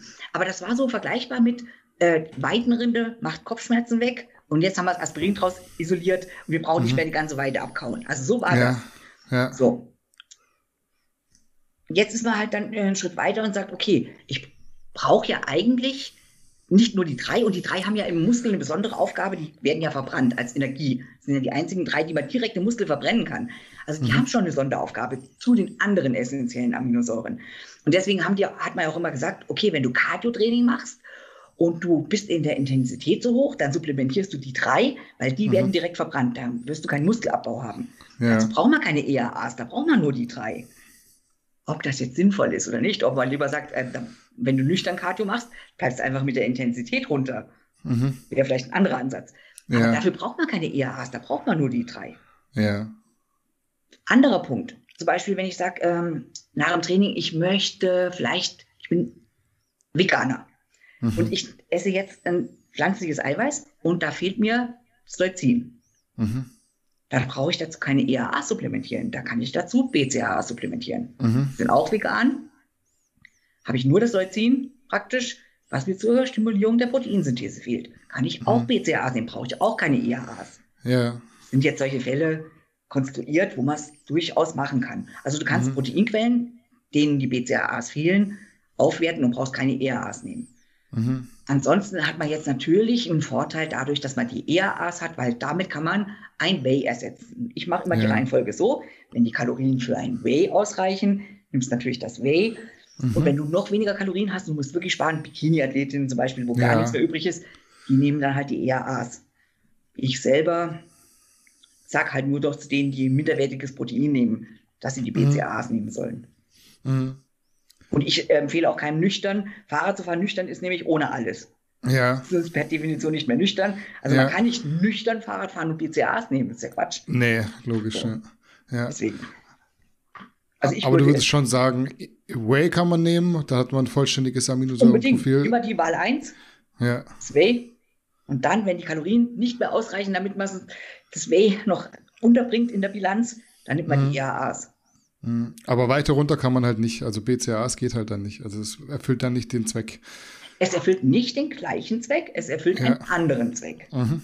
Ja. ja. Also wenn ich jetzt, keine Ahnung, ich esse jetzt 150 Gramm Reis und 500 Gramm Brokkoli, wo ja auch eine Menge an Eiweiß drin ist, auch an essentiellen Aminosäuren. Und ich sage dann, oh, ERAs schmecken irgendwie nicht so gut. Ja, das ist das, was ich, ich will lieber ein paar BCA, BCAAs. Hast du nur pflanzliche Proteine? Ja. Und dann sagst du, ich habe aber genug Aminosäuren drin. Nur mir fehlen halt die, die ich für die Stimulierung von der Proteinsynthese brauche. Soll mhm. dann kannst du die dazu supplementieren. Mhm. Dann brauchst ja. du nicht die ERAs, weil du hast genug andere essentielle das wäre ja. für die Veganer passend. Ja. ja. aber du würdest schon so weit gehen, dass dieses BCAA-Gesüffel den ganzen Tag über, einfach weil es zwischendrin mal irgendwas macht, das würdest du nicht mehr machen. Also das würde ich in der Diät sowieso nicht machen. Aus welchem ja. Grund? Weil Insulin. Es gilt aber auch für die EAAs. Ja. Du hast ja ständig eine kleine Insulinfreisetzung. Das ist ja minimal, mhm. aber ja. Wenn, man, wenn man schon dieser Theorie folgt, dass man möglichst mal Pausen haben will, ist ja auch eine fragliche Theorie, aber ja. wenn man dieser Theorie folgt und extra nichts isst über längere Zeit, dann trinke ich doch dauernd EAAs. Ja, ja, stimmt. Oder Aber wenn ich, jetzt beispielsweise, wenn ich jetzt beispielsweise unterwegs bin und ich habe äh, im Shake äh, 20 Gramm EAAs, habe einen anderen Shaker, da sind, keine Ahnung, 5 Gramm BCAAs mit 3 Gramm Leucin drin. Beides hat 3 Gramm Leucin drin. Äh, und ich bin jetzt unterwegs und möchte eine Mahlzeit substituieren. Ja, dann die wären die, wären die, wären die BCAAs sinnlos, Stand heute. Ja, da, also man weiß auf jeden Fall, dass man ungefähr mit 5, äh, 10 bis 15 Gramm EAAs einen anabolen Effekt hervorruft. Und bei dem anderen müsste man dann auf diese ominösen Aminosäurenpool hoffen. Und mhm. da äh, ist wieder mehr hoffen als wissen. Ja. ja. Das muss man ja heute nicht mehr. Früher musste man das. Du hast ja nur die Wahl gehabt zwischen Whey und BCAAs. Heute mhm. hast du ja die Wahl, noch die EAAs dazwischen. Und da würde ich dann schon sagen, nimmt man lieber die EAAs ist auf der sicheren Seite. Hm, aber ich höre raus, dass BCAAs auf jeden Fall noch einen Zweck bei dir in dem Ernährungsplan erfüllen ja. könnten, wenn jemand quasi äh, Vegetarier oder Veganer ist. Auf jeden Fall, ja. ja. Also ich bin jetzt, ich komme aus der Generation, wo die BCAAs ein, ein Highlight in der Entwicklung waren. Und mhm. die Wirkung dieser Aminosäuren in der Muskulatur hat sich ja nicht geändert. Auch diese mhm. Endogenen, die also der Körper selber bereitstellt. Mhm. Und dann jetzt zu sagen, ah, okay, es gibt jetzt was vielleicht was Besseres. Aber da kann ja. man doch nicht sagen, das andere wirkt nicht mehr. Es wirkt noch genauso wie damals auch. Nur es gibt jetzt günstigere Varianten, diese in einem anderen Gemisch zuzuführen. Mhm. Das ist der Punkt. Aber es, sie wirken doch noch genauso. Ja, klar. Die werden Logisch. verbrannt im Muskel und fertig. Heute mhm. wie damals. Ja. Ob ich die jetzt einzeln noch supplementieren muss oder als EAAs, das ist ja eine, eine andere Frage. Aber ja. man kann doch nicht so tun, als ob die jetzt Quatsch sind und nicht mehr wirken. So wird es ja dargestellt. Sie würden rein theoretisch nicht mehr benötigt werden. Man könnte sie auch substituieren mit EAAs, das kann man ja, festhalten. Kann ich also ich kann auch als Vegan. essen. Ja, ja, ja. ja genau. das, das, ist ja mal die Frage. Ist gut. Das ist gut. Ja. ja. ja. Halten wir so fest. Mit dem Pflichtprogramm werden wir äh, damit durch. Ich hätte jetzt noch ein paar Zuschauerfragen. Oh, okay. Ergänzt mit, mit einer Zusatzfrage von mir, die du gerne dann alle so ausführlich oder kurz beantworten kannst, wie du, wie du gerne möchtest. Okay. Bist du ready? Ja. Erste Frage. Wann hast du den Heinz geheiratet und warum so spät? Und hast du den Heinz auf einem Strongman-Wettkampf kennengelernt?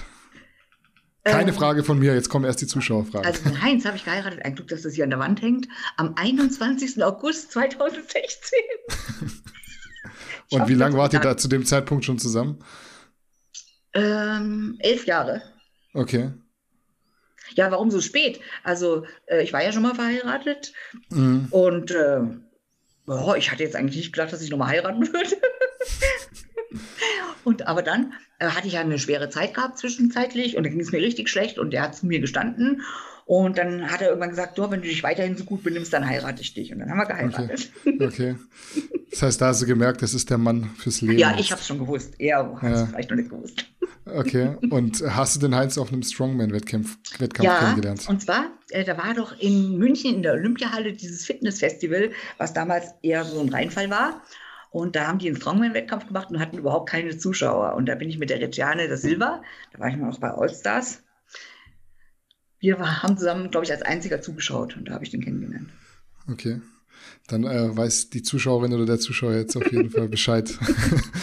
Zweite Frage. Ist es okay, seinen Kohlenhydratbedarf durch viel Gemüse zu decken, beispielsweise durch Karotten? kam von einer Dame die Frage, wenn ich mich recht erinnere. Ja, also man sollte die Kohlenhydratquellen genauso wechseln, wie man auch die Eiweißquellen wechseln sollte. ich gehe davon aus, dass der Kohlenhydratbedarf äh, von ihr selber festgelegt ist und nicht dem tatsächlichen Bedarf entspricht, sondern eher dem, was sie möchte. Und mhm. scheint mir dann relativ niedrig zu liegen. Ja, ich würde doch trotzdem variieren, aber mhm. an Karotten ist nichts auszusetzen. Okay. Dritte Frage. Wer war dein am schwierigsten zu coachender Athlet? Wahrscheinlich ist hier irgendjemand mit gewissem Bekanntheitsgrad gemeint. Am schwierigsten. Boah. Du hast ja unter anderem, oder ihr hattet ja zum, unter anderem den Tim Budesheim im, oh, mit im Tim, Coaching. Das hat, ja, na, das hat ja der Detlef gemacht. Ja. Also, es lief aber immer gut. Tim läuft eigentlich läuft gut, oder? Tim, den kenne ich ja schon, da war ich noch, da war noch bei der Junioren-WM mit. Also den kenne ich nur als total netten, ähm, umgänglichen Menschen. Ich selber habe mit seinem Coaching nichts zu tun gehabt, aber ich kann mir nicht vorstellen, dass der irgendwie schwierig gewesen wäre. Schwierig vielleicht nicht mal im Sinn auf die äh, Charaktereigenschaften oder Person, sondern vielleicht einfach da tat sich nichts. Da musste man hier und da was umschwenken und nochmal irgendwie anpassen. Also wenn das als schwierig gilt, dann finde ich, hat man als Coach seinen Job verfehlt. Okay. Also zum Beispiel jemand wie der Dennis Wolf zum Beispiel. Ja. Also der hat ja so eine Genetik, so eine überragende, da sage ich jetzt mal, könnte, als der damals Amateurweltmeister geworden ist, das ja. ist ja jetzt nicht so eine Herausforderung gewesen, jemanden mit so einer Genetik auf die Bühne zu bringen. Ja. Da muss man halt gucken. Also es war immer so, ich habe immer gesagt, du bist nicht hart genug, du bist nicht hart genug, du bist nicht hart genug. Und dann hat seine Frau irgendwann mal zu mir gesagt, wenn du das jetzt noch einmal sagst, dann kannst du ihn bei dir behalten. Dann nehme ich ihn nicht mehr mit. Aber das ist ja keine Herausforderung. Also keine, ja. also weißt du, was ich meine? Wenn du ja, jetzt jemanden hast mit einer äh, eher mäßigen oder schlechten Genetik und du möchtest aus dem jemanden machen, den man auf die Bühne stellen kann. Und dann musst du da an der Schraube drehen, an der Schraube drehen und so. Das finde ich, das ist dann eine Herausforderung. Aber das hat auch nichts mit schwierig zu tun. Schwierig mhm. finde ich immer eher so, ja, wenn jemand so also der sagt, ja, heute mache ich mit und morgen, ah, ich schaff's nicht. Und also das ist mental anstrengend. Sowas würde ich eher als schwierigen Athleten sehen. Aber also ich habe irgendwie den Eindruck, vielleicht bilde ich mir das ein, vielleicht sagen, sitzen da jetzt Athleten, die sagen, die spinnt wohl. Aber ja. ich habe irgendwie den Eindruck, dass ich mit den Leuten, mit denen ich gearbeitet habe, immer sehr gut klargekommen bin. Ja. Und hat auch immer funktioniert. Waren Herausforderungen, aber keine Schwierigkeiten. Genau. Ja. Und gut funktioniert. Oft ist es auch, wir haben auch schon Leute gehabt, wo es am Ende entgleist ist. Also wir haben auch schon Leute gehabt, da sind wir mit hingeflogen. Und dann vor Ort hat der nachts angefangen, Sachen zu essen und zu trinken. Mhm. Und am nächsten Morgen auf der WM, also jetzt nicht gerade der Moment, wo man sowas ausprobieren sollte. Ja. Erst nur gegessen, das wäre ja noch gegangen. Und dann hat er gesagt, er wollte mal so einen Schluck an der, an der Cola nehmen. Ja. Und hat dann mehrere Liter getrunken und das hat, hat man dann auch gesehen. Oder? Das Gut, das war dann aber, aber nicht dein oder euer Verschulden. Nein. Ja, ihr habt es ihm ja nicht gesagt. Nein, nein, nein. Aber das ist schwierig. Das ist auf jeden Fall eine Herausforderung, ja. das dann wieder versuchen umzubiegen. Ja. ja. Vierte Frage. Ja, bitte. Lieber öfter kleine oder seltener große Mahlzeiten essen? Das ist ganz individuell. In der Aufbauphase muss man, meiner Meinung nach, und das ist ja auch die Studienlage, ich sage jetzt meine Meinung, aber das habe ich ja aus der Studienlage entnommen, ja. alle drei Stunden eine ordentliche Proteinmahlzeit zuführen, mindestens 30, eher ein bisschen mehr Gramm. Wenn es ein minderwertigeres Protein ist, eher 40 Gramm. Da erübrigt sich die Frage mit den mehreren Mahlzeiten. Es kann aber natürlich auch mal EAAs dazwischen sein, dann ist halt keine ja. richtige Mahlzeit. In der Diät äh, ist das wirklich typabhängig. Es gibt äh, Leute, die sagen, oh, ich möchte lieber, lieber gleich in einer Stunde schon wieder was essen und dann lieber nur so ein bisschen vor mich hinlöffeln. Ja. Ich würde aber empfehlen, also wenn man mich fragt, würde ich empfehlen, lieber die Mahlzeit ein bisschen auseinanderziehen und dafür in einer Mahlzeit eine etwas größere Portion zu haben. Mhm. Damit man ab und zu mal wenigstens das Gefühl hat, man darf ein bisschen was essen. Mhm. Das würde ich eher bevor, bevorzugen. Hm. Was hältst du in dem Zusammenhang von Intermittent Fasting und Bodybuilding und also, vielleicht Gesundheit? Also im Wettkampf-Bodybuilding bei Männern würde ich immer sagen, äh, der Anaboleffekt im Muskel, der sollte auch in der Diät erhalten werden, auch wenn es nicht mehr direkt zum Muskelaufbau führt. Macht man nicht. So. Ja. Hm. Äh, in der Bikini-Klasse haben wir das ganz oft, dass die Mädels so wenig zu essen kriegen, dass es durchaus Sinn macht, die erste Mahlzeit vielleicht so weit wie möglich nach hinten zu schieben. Mhm. Das kann Sinn machen. Wirklich. Mhm. Also, und Intermittent Fasting generell für ähm, eine Gewichtsreduktion bringt nur was, wenn man damit auch schafft, Kalorien zu sparen. Sonst bringt es überhaupt nichts. Logisch. Und ähm, für die Gesundheit, ich sage immer, wenn du nur bei, bei, McDonalds isst, dann ist es egal, ob du die Scheiße in acht Stunden isst oder in 24 Stunden. Das bringt keinen Unterschied. Ja. Und diese anderen Effekte, die man da so dem Intermittent Fasting zuschreibt, ja, also im richtigen Fasten, was man so über mehrere Tage macht, wo der Darm dann wirklich sich mal erholen kann, was für Autoimmunerkrankungen gut ist und so. Dafür ist die Dauer zu kurz. Und für die meisten anderen positiven Effekte ist es meiner Meinung nach, oder was die Studienlage sagt, auch zu kurz. Mhm. Und ähm, diese tolle Sache mit der Autophagie, also diese, wo es sich selbst auffrisst, also wir wollen mal bitte im Auge behalten, da geht es um Proteinstrukturen, die abgebaut werden. Äh, mhm. Äh, in der ganzen Kenntniszeit, also meiner Bodybuilding-Zeit, war immer so, Proteinabbau sollte nach Möglichkeit vermieden werden. Das gilt mhm. auch heute noch. Und Proteine, die kaputt sind, die werden unabhängig von Fastenstrukturen immer gekennzeichnet in der Zelle und werden sowieso abgebaut. Dafür muss ich nicht mhm. fasten. Mhm. Also ein bisschen differenzierter beachten. Auf einmal soll das so toll sein, wenn da Proteinabbau stattfindet. Ja. ja. Mhm. Okay. Frage Nummer 5. Was hat's mit dem Buttergeheimnis auf sich? ja, wie heißt die Frage, was ist das für ein Geheimnis? Aber ich sage es natürlich, ähm, das kommt aus dem Ausdauersport und da werden ja nicht nur die Glykogenspeicher aufgeladen, sondern auch die intramuskulären Triglyceridspeicher, also die Fettspeicher. Mhm. Und man sieht man ganz häufig bei Wettkampf-Bodybuildern, wenn plötzlich im Rahmen einer Diät, also Männer haben ja meistens die Beine schon relativ früh hart. Mhm. Und plötzlich gehen die Beine weg ohne mhm. dass du jetzt extrem viel Cardio gemacht hast oder sonst irgendwas. Ja. Dann kannst du mal probieren, wenn du die mit Butter wieder auflädst, ob die plötzlich wieder da sind. Geht nur mit Butter. Na, nein, nein, nein, natürlich nicht. Das war ja äh, rhetorisch die Frage, aber. Du Genspeicher ja nur bis zu einem bestimmten. Und dann ist ja immer das Risiko, wie viel Kohlenhydrate kann ich essen, bevor das Wasser wieder reinfließt und so. Mhm. Da, da kann man so ein Gemisch aus beiden, kann man rausfinden um beide Speicher mit aufzuladen. Okay, aber wenn du auflädst für einen Wettkampf mit einem Athleten, macht schon durchaus auch Sinn, ein bisschen Fett mit dazu zu geben. Unbedingt. Unabhängig jetzt von den Beinen, einfach auch wegen diesen Triglyceridspeichern Ja, aber da, da sieht man es halt. Also wenn du das probierst, und das macht man ja nicht äh, zum Wettkampf zum ersten Mal. Ja, ja, logisch. Wenn man das vorher probiert, ist der andere Körper ja noch nicht so, dass man diesen Unterschied so arg sieht. Deswegen. Ja. Hm. Letzte Zuschauerfrage, dann kommt noch eine von mir. Was sagst du zu Nikotinpflastern oder Kaugummis in der Diät? Also Nikotin soll ja, also das macht ja auch, äh, die, also dieses Enzym, was die Fettsäuren von dem Alkohol abspaltet, stimulieren. Und das tut es auch. Mhm. Das weiß man ja bei Rauchern. Da ist dieses Enzym, diese Lipase, so heißt das Enzym, dauernd überaktiv. Wenn die aufhören Mhm. zu rauchen, dann geht die Aktivität wieder ein bisschen runter. Deswegen nehmen die Raucher, Nichtraucher dann wieder zu. Aber irgendwann reguliert sich das wieder. Mhm. Das kann durchaus einen kleinen Effekt haben.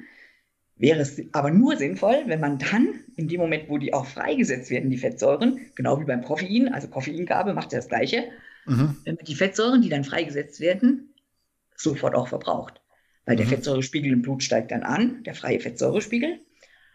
Und die dümpeln dann im Blut rum und müssen verbraucht werden. Wenn die nicht verbraucht Mhm. werden, dann werden die das gleiche Schicksal erleiden wie Vorher. da, wo sie hergekommen sind. Sie werden Ja. sich einfach wieder einlagern. Und wo die sich dann einlagern, bei Frauen, wissen wir ja, wo die sich gerne wieder einlagern, bevorzugt nämlich in dem Depotfett der Reiterhosen. Mhm. Also aufpassen. Kann man machen, sollte man aber dann mit Sport begleiten. Und zwar in dem Falle mit einem Ausdauersport in einem Bereich, wie man so schön sagt, in der Fettverbrennungsphase dümpeln. Vorher aber dann bitte keine Kohlenhydrate essen, weil der, ein hoher Insulinspiegel verhindert ja, dass diese Fettsäuren genutzt werden. Mhm. Gut, dass du sagst, weil ich glaube, Kraftsport ist nach Nikotingabe nicht ganz so clever, oder? Nee, das macht sie nicht gut. Das wissen ja die Raucher auch. Mhm. Ja. Nur, dass man es nochmal gesagt Ja. hat, nicht, dass die Leute jetzt 4 Milligramm Coca äh, äh, Nikotin Nein, Kaugummis fressen und dann äh, 130 Kilo auf der Bank für Genau. Wiederholungen drücken. das ist nämlich genau der Unterschied zwischen Nikotin und Koffein. Beim Koffein hast du eine Verstärkung der ähm, Verbindung zwischen Nerv und Muskulatur. Das heißt, du wirst stärker. Deswegen stand es Mhm. ja auch mal auf der Dopingliste. Also Kraft steigt Ja. an. Das kann man vom Nikotin so nicht sagen. Gut. Meine letzte Frage. Ich weiß von dir zum Beispiel, dass du schon immer viel ehrenamtlich gemacht hast Ja. und äh, für dich auch der finanzielle Aspekt nie an oberster Stelle stand. Was hat sich hinsichtlich, hinsichtlich der Coaching-Tätigkeit verändert, wenn man früher mit heute vergleicht? Gerade wenn man vielleicht die Gurus von heute mit in den Vergleich nimmt, die zum Teil hanebüchende Summen für Vorbereitungen aufrufen. Ja, das finde ich schon. Also ich, ich bin ja immer ganz erstaunt, was man so alles nehmen kann für so ein Coaching. Ja, aber ich muss auch sagen, natürlich, das kostet eine Unmenge Zeit und eigentlich, wenn man den Zeitfaktor rechnet, kann man es gar nicht in Geld, in Geld bezahlen. Und Mhm. oft ist es so, wenn dann fragen die Leute, ja, du kannst mir noch mal schnell sagen, äh, was ich da und da machen muss. Stimmt, könnte ich. Aber wenn du bei Rot über die Ampel fährst und rufst deinen Anwalt an, der kann dir auch sofort sagen, was du machen musst, aber es kostet halt trotzdem. Ja. Also man muss auch diesen Ansatz verstehen. Und äh, jede Dienstleistung kostet heute Geld und ein Coaching kostet auch Geld. Problem ist nur, dass du halt äh, kein Qualitätskriterium hast für einen Coach. Das es ein bisschen schwierig. Ja. Und ich habe immer ein bisschen ein Problem damit, wenn jemand, also sagen, ich muss vorsichtig ausdrücken. Also nehmen wir mal an, du bist einmal selber auf der Bühne gewesen Ja. und gerade im Bikini-Bereich kommst von der Bühne und hast eine riesen Essstörung, hast es nach der Bühne nicht in den Griff gekriegt, bist selbst äh, total entgeist, keine Ahnung. Mhm. Und dann bist du Coach für Bikini-Athletinnen. Schwierig. Da habe ich ein bisschen Angst. Weil ich meine, was willst du denn der erzählen, wie sie es besser machen soll? Mhm. Wenn jemand, also ich meine, du musst ein Beruf nicht erlernt haben, um darin gut zu sein. Das will ich gar nicht sagen. Es gibt unheimlich viele Leute mit jeder Menge praktischen Erfahrung, ohne irgendeine Ausbildung in der Richtung. Von denen ziehe ich den Hut und habe ich auch größten Respekt. Gar nicht der Frage. Aber wenn du vielleicht selber gerade Anfänger bist, in welchem Beruf kannst du denn heute hingehen und kannst als Anfänger einmal irgendwas gemacht haben und kannst dann selber ausbilden? Mhm. Und hier reden wir ja von unserem eigenen Körper. Also das ist ja, Ja. schon ein bisschen was, wo auch Langzeitschäden entstehen können. Und die Mhm. entstehen halt auch, das habe ich ja schon zuhauf gesehen. Und da ist ein bisschen schwierig, wie wähle ich denn einen guten Coach aus? Dass sie dann dafür Geld nehmen und das also ich sehe ja den Aufwand, du kriegst ja jeden Tag, kriegst du Nachrichten und es geht ja nicht nur um den Plan, den du einmal im Monat anpasst oder einmal pro Woche anpasst. Es geht ja um diesen mhm. Dauerkontakt, der ja. ja, also du wirst ja vereinnahmt praktisch, als ob du ein Familienangehöriger bist. Also das ist äh, schon wirklich auch was, was man äh, mit einem guten Geld auch bezahlen muss. Aber es geht halt auch darum, was du leisten kannst dann dafür. Und es geht nicht darum, dass du irgendeinen Plan ausdruckst. Das macht es ja. für mich ein bisschen schwierig. Und ich habe ja bei mir im Team auch Coaches und äh, die machen das halt, weil sie Backup von mir haben. Ich glaube, keiner von denen würde das, hätte das so gemacht, wenn sie alleine gewesen wären. Hm. Und die, die, lernen immer dazu und stehen auf eigenen Beinen und haben jetzt ihr eigenes Wissen. Die haben hm. jetzt ihr eigenes Wissen, aber hatten sie hm. anfangs auch nicht, hatten aber Backup. Hm. Weiß ich nicht, wie das so ist. Hm, aber du würdest schon auch sagen, dass man sich als Coach, du hast jetzt das Anwaltsbeispiel gebracht, das ist immer so ein sehr, sehr krasses, die nehmen ja wirklich einfach ihren Stundensatz und, und fertig. Ja. Aber man muss ja irgendwo auch gucken, also vor allem, wenn man jetzt so die Person ist, die gerne was ehrenamtlich macht, ja. dann hat man ja so eine gewisse karitative Ader irgendwie. Ja. Und du musst irgendwie gucken. Also jetzt hast du einen Bodybuilder, der gern hoch hinaus will, ja. aber du weißt ja, was kosten Supplements, ja. Ernährung, Super Supplements. Ja. Und, dann, und dann sagst du, ja, für die Vorbereitung hätte ich gern 5000 Euro. Ja. Schwierig, oder? Ja. Da ist man schon immer so im Clinch mit sich selbst, wenn man so Also eine, ich habe so ein ganz großes Problem. Und ich habe ja mit meinem Mann immer die Diskussion und auch mit meinen anderen Coaches, weil das Problem ist, ich sage dann immer, ja komm, ja, das bisschen, was, was du mir Arbeit machst, das mache ich so und postest halt dann mal Fitschein dafür und dann habe ich ein bisschen Werbung im Internet und dann kennt jemand mhm. die Firma und dann sagen die anderen, ja, pass mal auf, bei mir sollen die bezahlen und du machst immer alles so. Mhm. Ist doch klar, dass die zu dir wollen. Ja. Aber ich kann es halt einfach nicht. Ich bringe es halt übers Herz. Dann kommt so ein ja. Bikini-Mädel und dann geht die noch zur Schule oder keine Ahnung. Aber ich weiß natürlich, dass man es machen muss. Aber ich, ja. weil ich eben aus, aus der Zeit komme, wo es undenkbar gewesen wäre, dass man für einen Tipp Geld nimmt. Ja. Das ist furchtbar. Aber ja, also es ehrt dich, es ehrt dich sehr auf jeden Fall, weil wenn man mal so hört, davon kann man verhungern, so weit soll es nicht kommen, aber was ich teilweise höre, was Vorbereitungen kosten bei diversen Coaches, das ist schon echt, ist schon echt krass. Also ich würde mir überlegen, wie kann ich mir das leisten? Und dann schickst du die Leute ja immer in so ein Dilemma rein, wie beschaffe ich das Geld dafür, mir ja, das zu leisten? Jetzt hast du aber gerade gesagt, äh, mit Super-Supplements und so weiter. Ja, muss man jetzt auch mal sehen, dafür ist das Geld halt dann auch immer da. Ja. Und der Coach soll es dann umsonst machen. Also da muss man auch mal sehen, da gibt ja auch zwei Seiten. Ja, definitiv nicht umsonst. Ja, ja, ich meine, ist die Frage, ja. kostet jetzt die Vorbereitung 6000 Euro oder ja, das zwei? ist halt so eine Frage, genau. Ja. Wie viel darf das dann kosten? Genau. Ja, ja, genau. Aber das höre ich halt auch oft also als Argument. Was, das soll ich jetzt bezahlen? Aber ich muss ja schon für das und das und das und das Geld ausgeben. Ja, das ist Quatsch. Das ist genau. Quatsch. Genau. Das ja. ist ja in, quasi in der Reitschule, im Golfclub, überall so, dass du. Du musst auch deinen Golfschläger bezahlen. Und auch den Trainer. Du kannst da und auch den in Trainer, einer Reitschule musst du Mitgliedsbeitrag bezahlen und deinen Trainer. Hm. Überall. Also es darf nicht überhöht sein, aber oft bezahlst du halt auch den Namen. Und die Leute sagen, hm. du musst richtig Geld nehmen. Aber ich möchte doch gar nicht richtig Geld nehmen. Ich schicke die dann immer zu meinen Coaches und sage, die sollen da dahin gehen und die sollen mit denen abrechnen. Ja. Weil ich selber, ich werde es, glaube ich, jetzt mit fast 60 nicht mehr lernen, dass man da Geld für nimmt. Ja. Das wird nicht funktionieren. Ich habe dann schon mal gesagt, ja, äh, wenn du bei uns im Shop für 200 Euro einkaufst, dann mache ich dir den, den Plan. Mhm. Man rechnet sich ja. natürlich auch nicht, weil wir müssen ja die Supplemente auch bezahlen. Aber ja, so warst du halt. Damit ich irgendwie das Gefühl habe, gut, dann binde ich den vielleicht an die Marke oder irgend so ein Hintergedanken hat, irgend sowas. Ja. Ja, es ist halt schwierig.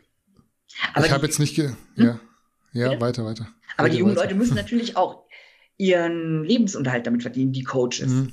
Ja, ja eben. Ja. Das ist immer, du bist immer so am, am Abwägen. Ja. Ich, ich habe jetzt nicht geschaut, aber ihr, ihr habt keine Preisliste online, was so eine Betreuung kostet, oder? Nein, nein. Das mhm. ist aber auch ganz individuell. Das kommt ja ganz darauf an. Also ich habe zum Beispiel Mädels, die machen ihre Ernährung alles selber, die kommen dann praktisch nur zum Formcheck und wenn was schief läuft.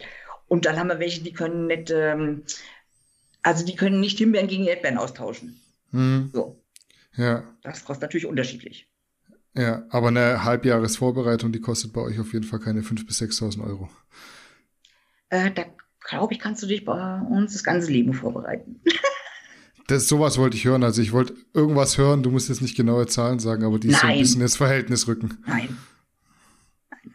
Also, Gut. also 6000 Euro, da kriegst du, also wenn du eine lange Vorbereitung machst, die vielleicht über zwei Saisons gehst, kriegst du 10 bei uns dafür. Dann können es die Leute jetzt selber ausrechnen. Aber es ist nicht so, dass du die Zahlen nicht schon gehört hättest. Also ich erzähle da jetzt keinen Quatsch. Ja, Oder? ich habe schon sowas gehört, aber ich denke mir immer, ja, was würden da wohl alles dabei sein? Coaching, halt, Vorbereitung. Vorbereitung, Skypen, bisschen WhatsApp schreiben, aber da sind jetzt keine Supplements oder ja, Rinder, Rinderfilets dabei. ja, dann wärst du billig wieder, ja. Also nicht die Rinderfilets für die ganzen sechs Monate zum Beispiel, aber das sind schon, also ich glaube nicht, dass die dann großartig viel anders machen, als ihr macht in dem halben Jahr für die 6.000 also oder 5.000 Euro. Also die sitzen dann hier bei mir in der Küche und dann wird Händchen gehalten bis zum Wettkampf. Also das ist schon, deswegen haben wir auch nur ein ganz kleines Team. Also wir haben immer so drei, vier Athleten Maximum. Mhm. Das ist halt ein ganz anderer Ansatz. Ja. Und die, die, die bleiben auch nach dem Wettkampf, bleiben die mit uns befreundet und dann das kann man halt nicht vergleichen. Also ist auch nicht der Ansatz, dass wir ein Team haben mit 20 oder 30 Athleten. Hm. Können wir gar nicht. Das kann ich gar nicht schaffen, weil die kommen hierher persönlich zum Posen. Das muss man ja auch erstmal schaffen. Ja. Aber das ist halt ein ganz anderer Ansatz. Aber ich verstehe die auch gut, die halt mehr Athleten haben und die es anders machen, um Gottes Willen. Ja, aber wenn du nachher 100 Athleten hast und von jedem für ein halbes Jahr 5.000, 6.000 Euro nimmst, kannst du dir mal hochrechnen. Ja. Da müsstest du nicht am Hungertuch nagen, auf jeden Fall. Nee, Aber ich will jetzt gar nicht. Ich habe ja meinen Mann. Ja. Damit können wir das abschließen. Gut, das war tatsächlich meine letzte Frage für heute. Liegt dir noch irgendwas auf dem Herzen, was ja, du gerne loswerden möchte möchtest? Ich möchte danken, dass ich äh, hier nochmal die Möglichkeit gehabt habe, mal mit einem jüngeren Publikum mich auch nochmal vorzustellen, weil die meisten denken ja immer, was redet denn diese alte Frau da immer im Bodybuilding mit? ja, das ist schon. Nee, du darfst jetzt gerne auch im Zweifelsfall noch äh, ein bisschen Werbung für dich machen. Also, wo findet man dich in den sozialen Medien? Instagram-Account blenden wir ein, aber was kann man sonst noch von dir an Leistungen bekommen? Wo bekommt man das und wo findet man dich auf YouTube und solche Geschichten? Sag gerne mal, falls Sie ja. Interesse haben, wovon ich ausgehe nach dem Podcast. Also, auf YouTube haben wir ja Oldish Power TV, unseren YouTube-Kanal. Und ansonsten kann man mich über die FitGiant-Seite erreichen. Und äh, oh, mehr Werbung brauche ich, glaube ich, nicht machen. Wir haben ja, wie gesagt, unsere Coaches im Team, den Sebastian Maschberger, den IFBB mhm. Elite Pro, die Franziska Lohberger und die Stefanie Wagenfeil. Mit den drei arbeite ich zusammen. Alle haben ein bisschen unterschiedliches Konzept und da ist immer für jeden was dabei. Und mein Heinzi, der macht natürlich die Strongmen. Mhm. Sehr schön zu wissen. Vielen Dank. Also Martina, an der Stelle möchte ich mich nochmals bei dir für deine Zeit bedanken. Für mich war es ein sehr angenehmes und entspanntes Gespräch und ich würde mich auf jeden Fall freuen, wenn wir das in Zukunft irgendwann nochmal wiederholen könnten. Falls jemand zuschauen möchte. Das werden wir jetzt morgen sehen, wie viele Leute zuschauen. Alles klar. In diesem Sinne war es das für heute. Ich ja. bedanke mich wie immer für eure Aufmerksamkeit und freue mich aufs nächste Mal. Macht's gut und auf Wiedersehen. Wir sind raus.